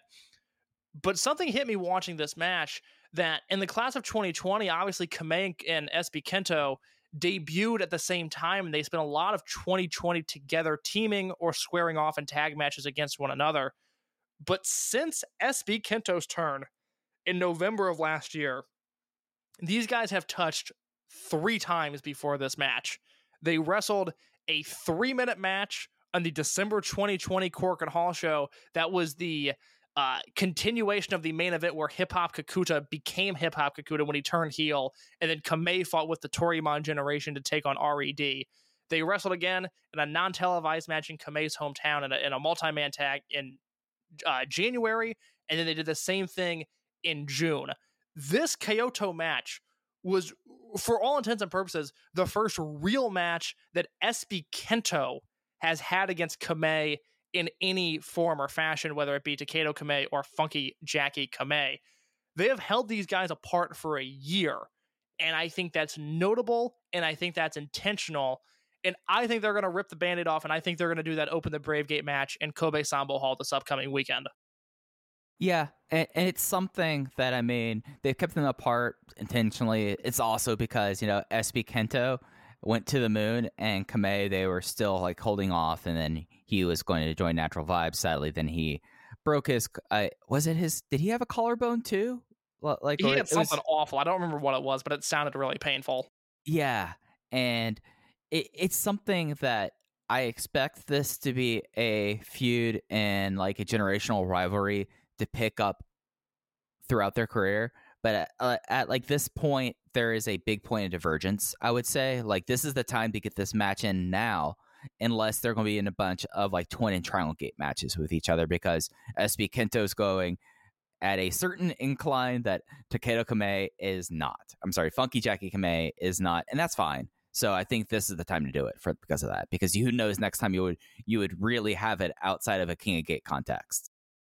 Yeah, you, you see the amount of you know RED versus Natural Vibes multi-mans that have have been spread throughout these cards this year, and I think it would have been really easy to have you know Susumu and Shimizu and Kamei against SB Kento and Kai and, and Eita or whatever. To me, it's very intentional that they've kept them apart, and like you said, this is this is the time to do that match. That's that's a great point that I really hadn't even considered. Was if you're going to do a singles match between these two and have it be somewhat competitive. I think it has to be now. I think that that strengthens my case of I think we're going to get SBK versus FJK this weekend. Yeah, and you look at the rest of the cards, and we'll we'll go over them to close out the show here. And it's something that, like, given what what the rest they've announced on uh on the 16th on Sunday, it makes sense. Like, I wouldn't be completely. I don't think that's a bad main event for a second night in Kobe Sanbo Hall. There, there's enough stuff there that I think fills out the card pretty well. So you're not just thrusting Funky Jacky Kamei, who I think this was his first main event in Kyoto, just suddenly in there. I, I- think that that you've kind of that they've kind of created a uh, situation and an environment where this match can happen and won't feel out of place. Whereas six months from now, I feel like it would be very out of place.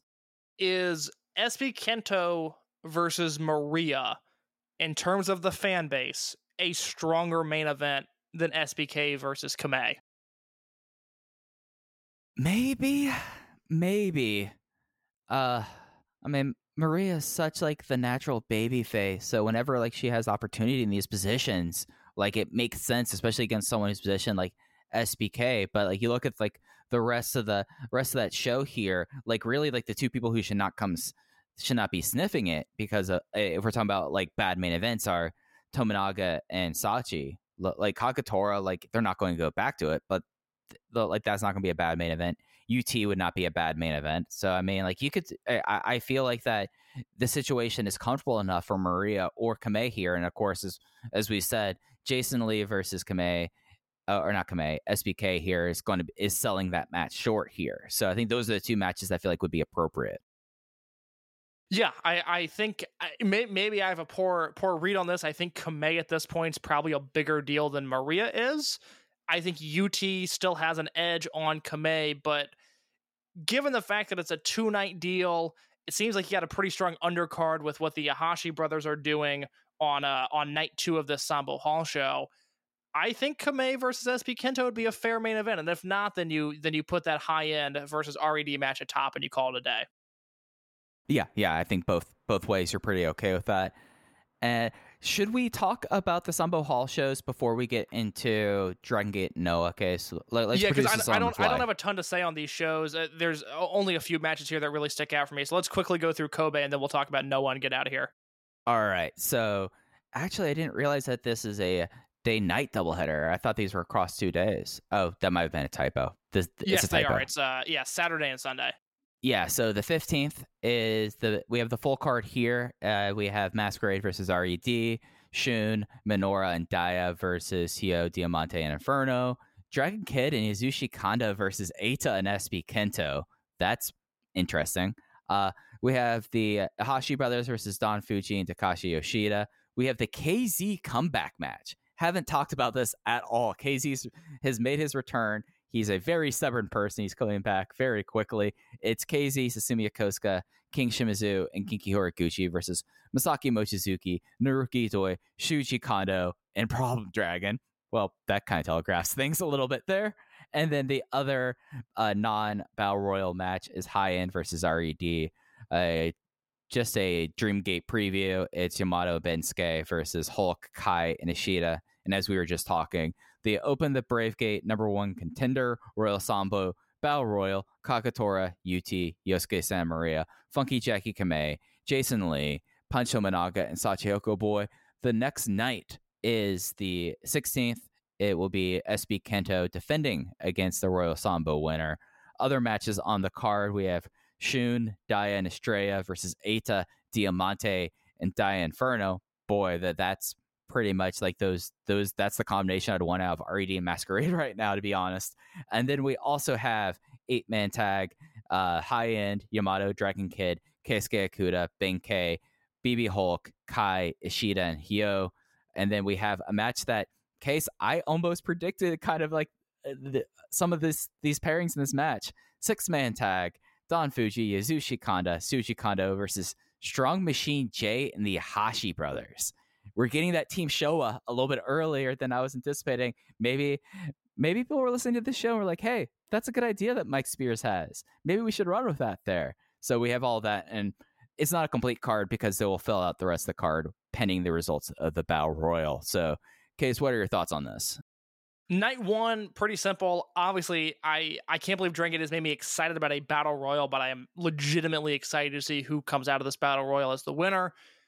Dragon and Kanda versus Eita and SB Kento. Do you remember a, a two on two match with Eita and SB Kento teaming before this?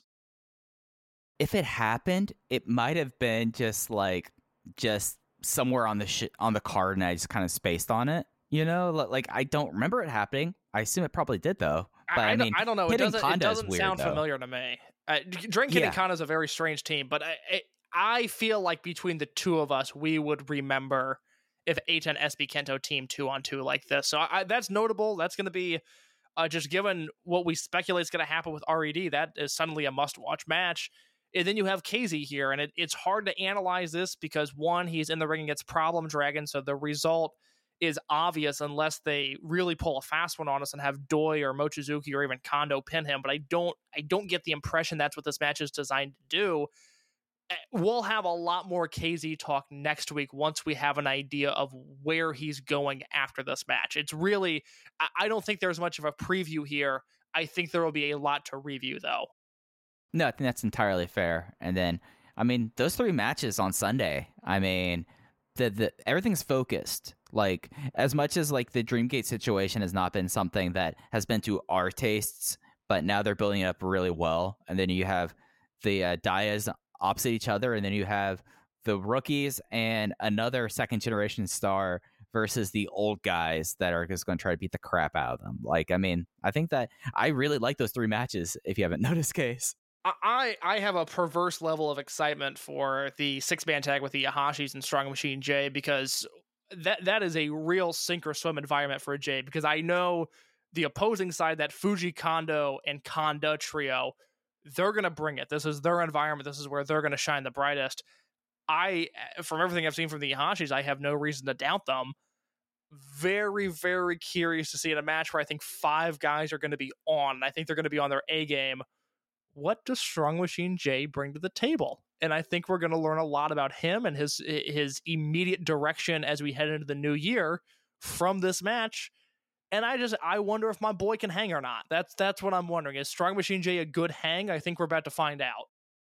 Yeah, because if you look at where he was this last week, he existed, and I think that's the most generous way we could say right now. So it's it, it's going to be real interesting. And we saved the uh, post match stuff from Kyoto to talk about now. Kenzo Suzuki's uh, chosen tag team to challenge against the Natural Vibes champion team of Susumu Yokosuka and King Shimizu are from Noah. It is Kongo of Kenoh and Haoh that they came in uh, Haoh was the one who took the microphone, started talking a whole lot of crap, ripped off his t-shirt, immediately got lariated, got a jumbo no kachi for some sumo, and Kenoh just stood there looking angry and very fascinating match. A, a big deal that it, the Gate Destiny is being presented by the Lek Corporation. Usually, this is the first time in my recent memory that there has been a title sponsor of a Dragon Gate Big Five show and they've made it very clear that this is a match put on because of uh, Dragon Gate on Amazon Prime, presented by the Elect Corporation, and it, it gives us like a deeper look into this Dragon Gate and Noah relationship that has, I don't want to say simmering, like it's existed pretty much since before COVID. And it's something that now seems to be, with the exception of like conglomerate like sister brother promotions this seems to be probably the deepest relationship i would say in major japanese pro wrestling it seems like yeah I can speak to this from the the in ring perspective of oh my god we're going to see Susumu wrestle Kenoh and on a personal level that very much excites me. Now we were talking a few days ago about this Noah Dragon Gate relationship and perhaps some of the motivations behind it. I thought Mike made a really good point in terms of what this does for Noah specifically, way more so than Dragon Gate. So, so please, you have the floor and elaborate on what you were talking about. So I'm putting together a show for the EE Patreon next week, where I have a series of shows where it's it's more it's less rambling thoughts, but it's more me just kind of delving deep into something and just giving like kind of like a commentary of it. I call it my tea break because I'm always making myself a cup of tea, and by the time I finish the cup of tea, that's in this show. But the next one I'm doing is about Japan and how the Japanese wrestling scene looks and how things might be happening after the state of emergency that's set to expire and not renew, and especially moving towards uh, the end of the year and in 2022, where it seems like things are going to be going back to a new normal. Uh, one thing that and, and in this show that I'm further like putting together, patreon.com backslash everything elite, three tiers. Yeah, yeah, yeah. Uh, I, I'm talking, uh, one of the things that I'm like putting together and formulating is how these companies are looking and what they've really have done over this time period. And I find Noah very fascinating. And I think it's something that a lot of people, for good reasons, are very critical of the uh, current direction and booking of Noah and as it pertains to how Nozawa Rongai, who is the booker of Wrestling Noah, has gone to a, a, a, trope that we make fun of a lot case, but it's something that it makes sense in Noah in a way. But it's very a short term makes sense and not long term, and that Noah, as I'm assuming our listeners know, is owned now by Cyber Agent, who it has a streaming platform called Abema. And because Cyber Agent already had DDT Tokyo Joshi Pro, Ganbare Pro. They were looking to. f- I, it is, in my opinion, when I've like talked to people both like both within the wrestling industry and outside the wrestling industry, both in Japan and outside of Japan, it's very clear that Noah is trying to target a different demographic for the Abema platform because it's a streaming platform. It's one of those things that's used on mobile devices, overwhelmingly so. And to my understanding, there's not a huge uh, user base of what are typically called salarymen, which are uh, office workers, often in their late 40s, upwards to like 70, using the platform. So Nozawa Rongai has a tendency over his entire career of when he books something, he likes bringing in names that he likes, especially when he was younger, and he likes bringing in old stars. And the idea that Keiji Muto, you know, was Noah JC champion and up until last week, to me screamed, "Oh, you're bringing one of the biggest stars of the 90s and early 2000s into this as a way of saying, "Hey, I might not watch wrestling anymore, but I know who I know who Keiji Muto is, and I want to watch this guy from when I was younger on this platform." Does that all make sense, Case? Do- Yes. Do you think I'm off base in saying that? No, I, I think that's very fair.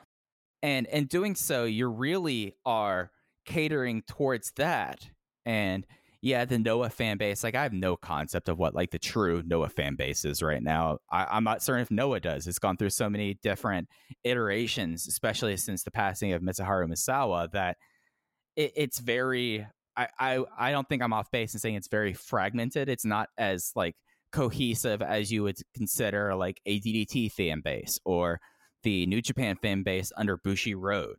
But by going hard towards like frankly tradition and real Japan pro style kind of stuff, you're going to get like a certain kind of audience there. However, you're still going to need people to like flesh out the cards. Masaaki Mochizuki has been working in Noah pretty consistently since 2019, I want to say 2019. Yes. So they bring in Masaaki Mochizuki, who has done this before.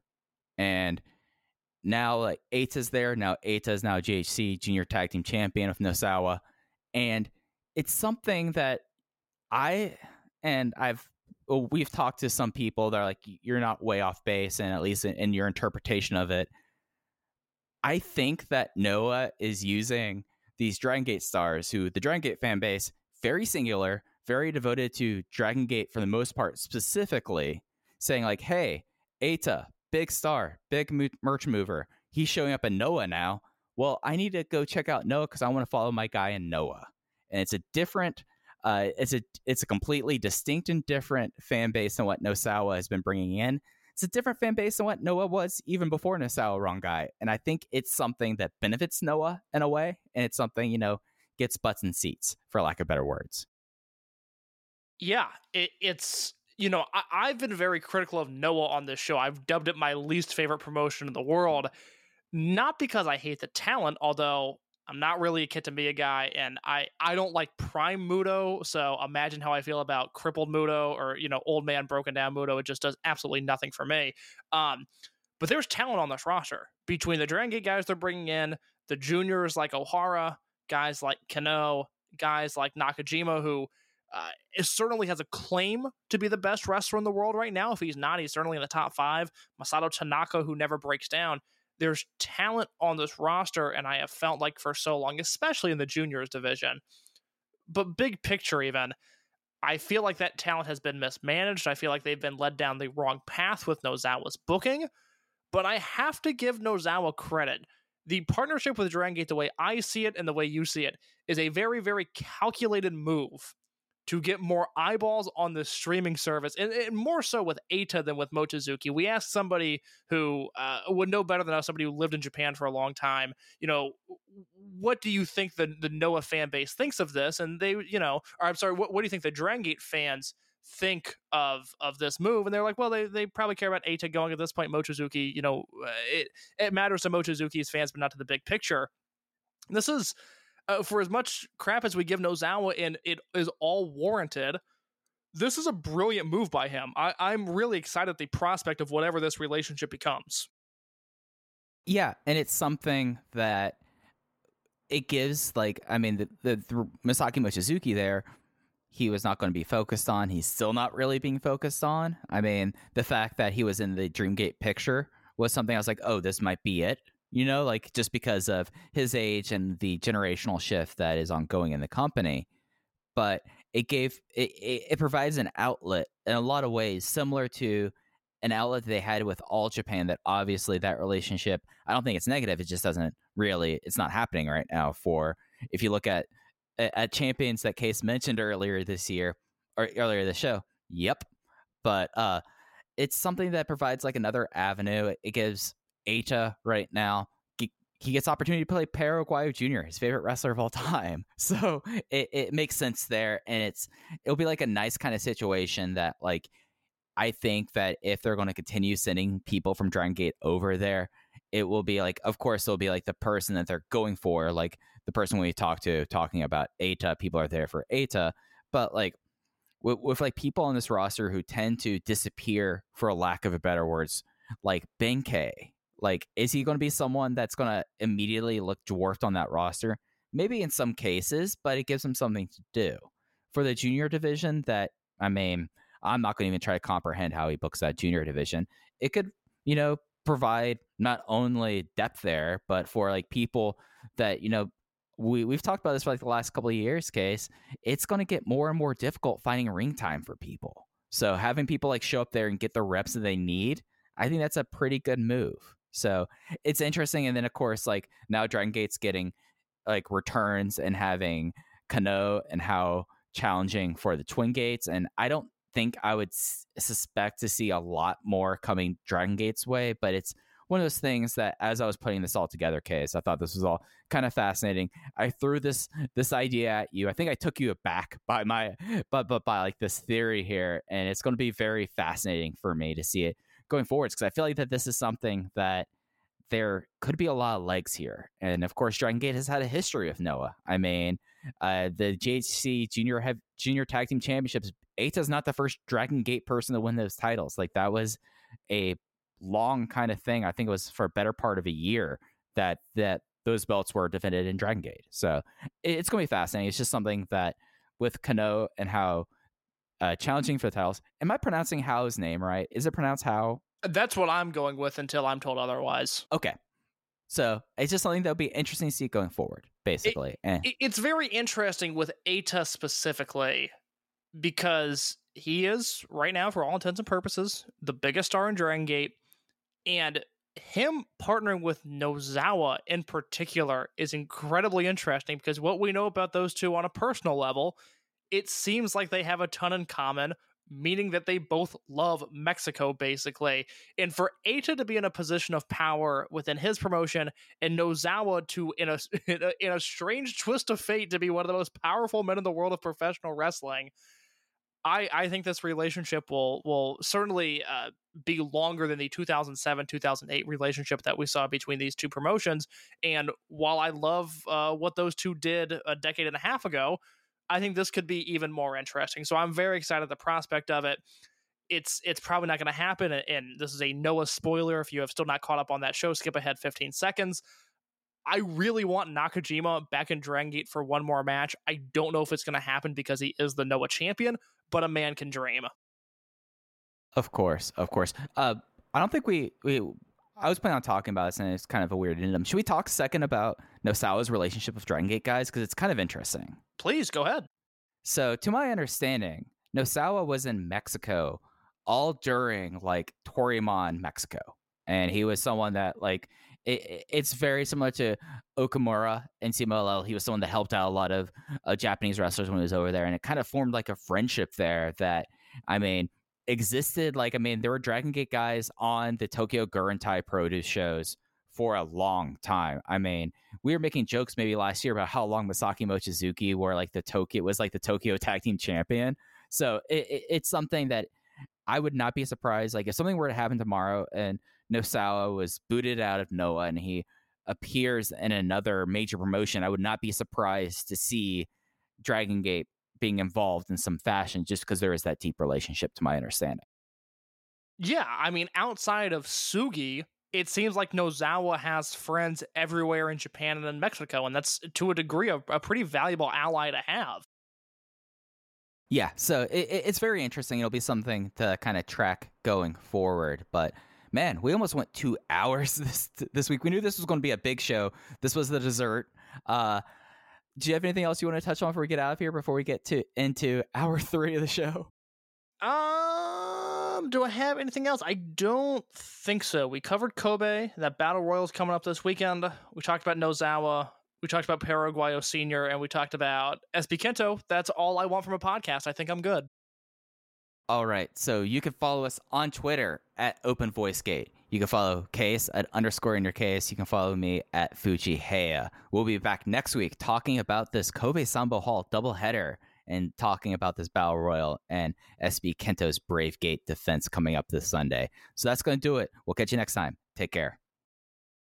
Say goodbye to your credit card rewards. Greedy corporate mega stores, led by Walmart and Target, are pushing for a law in Congress to take away your hard earned cash back and travel points to line their pockets. The Durbin Marshall credit card bill would enact harmful credit card routing mandates that would end credit card rewards as we know it. If you love your credit card rewards, tell your lawmakers hands off my rewards. Tell them to oppose the Durbin Marshall credit card bill.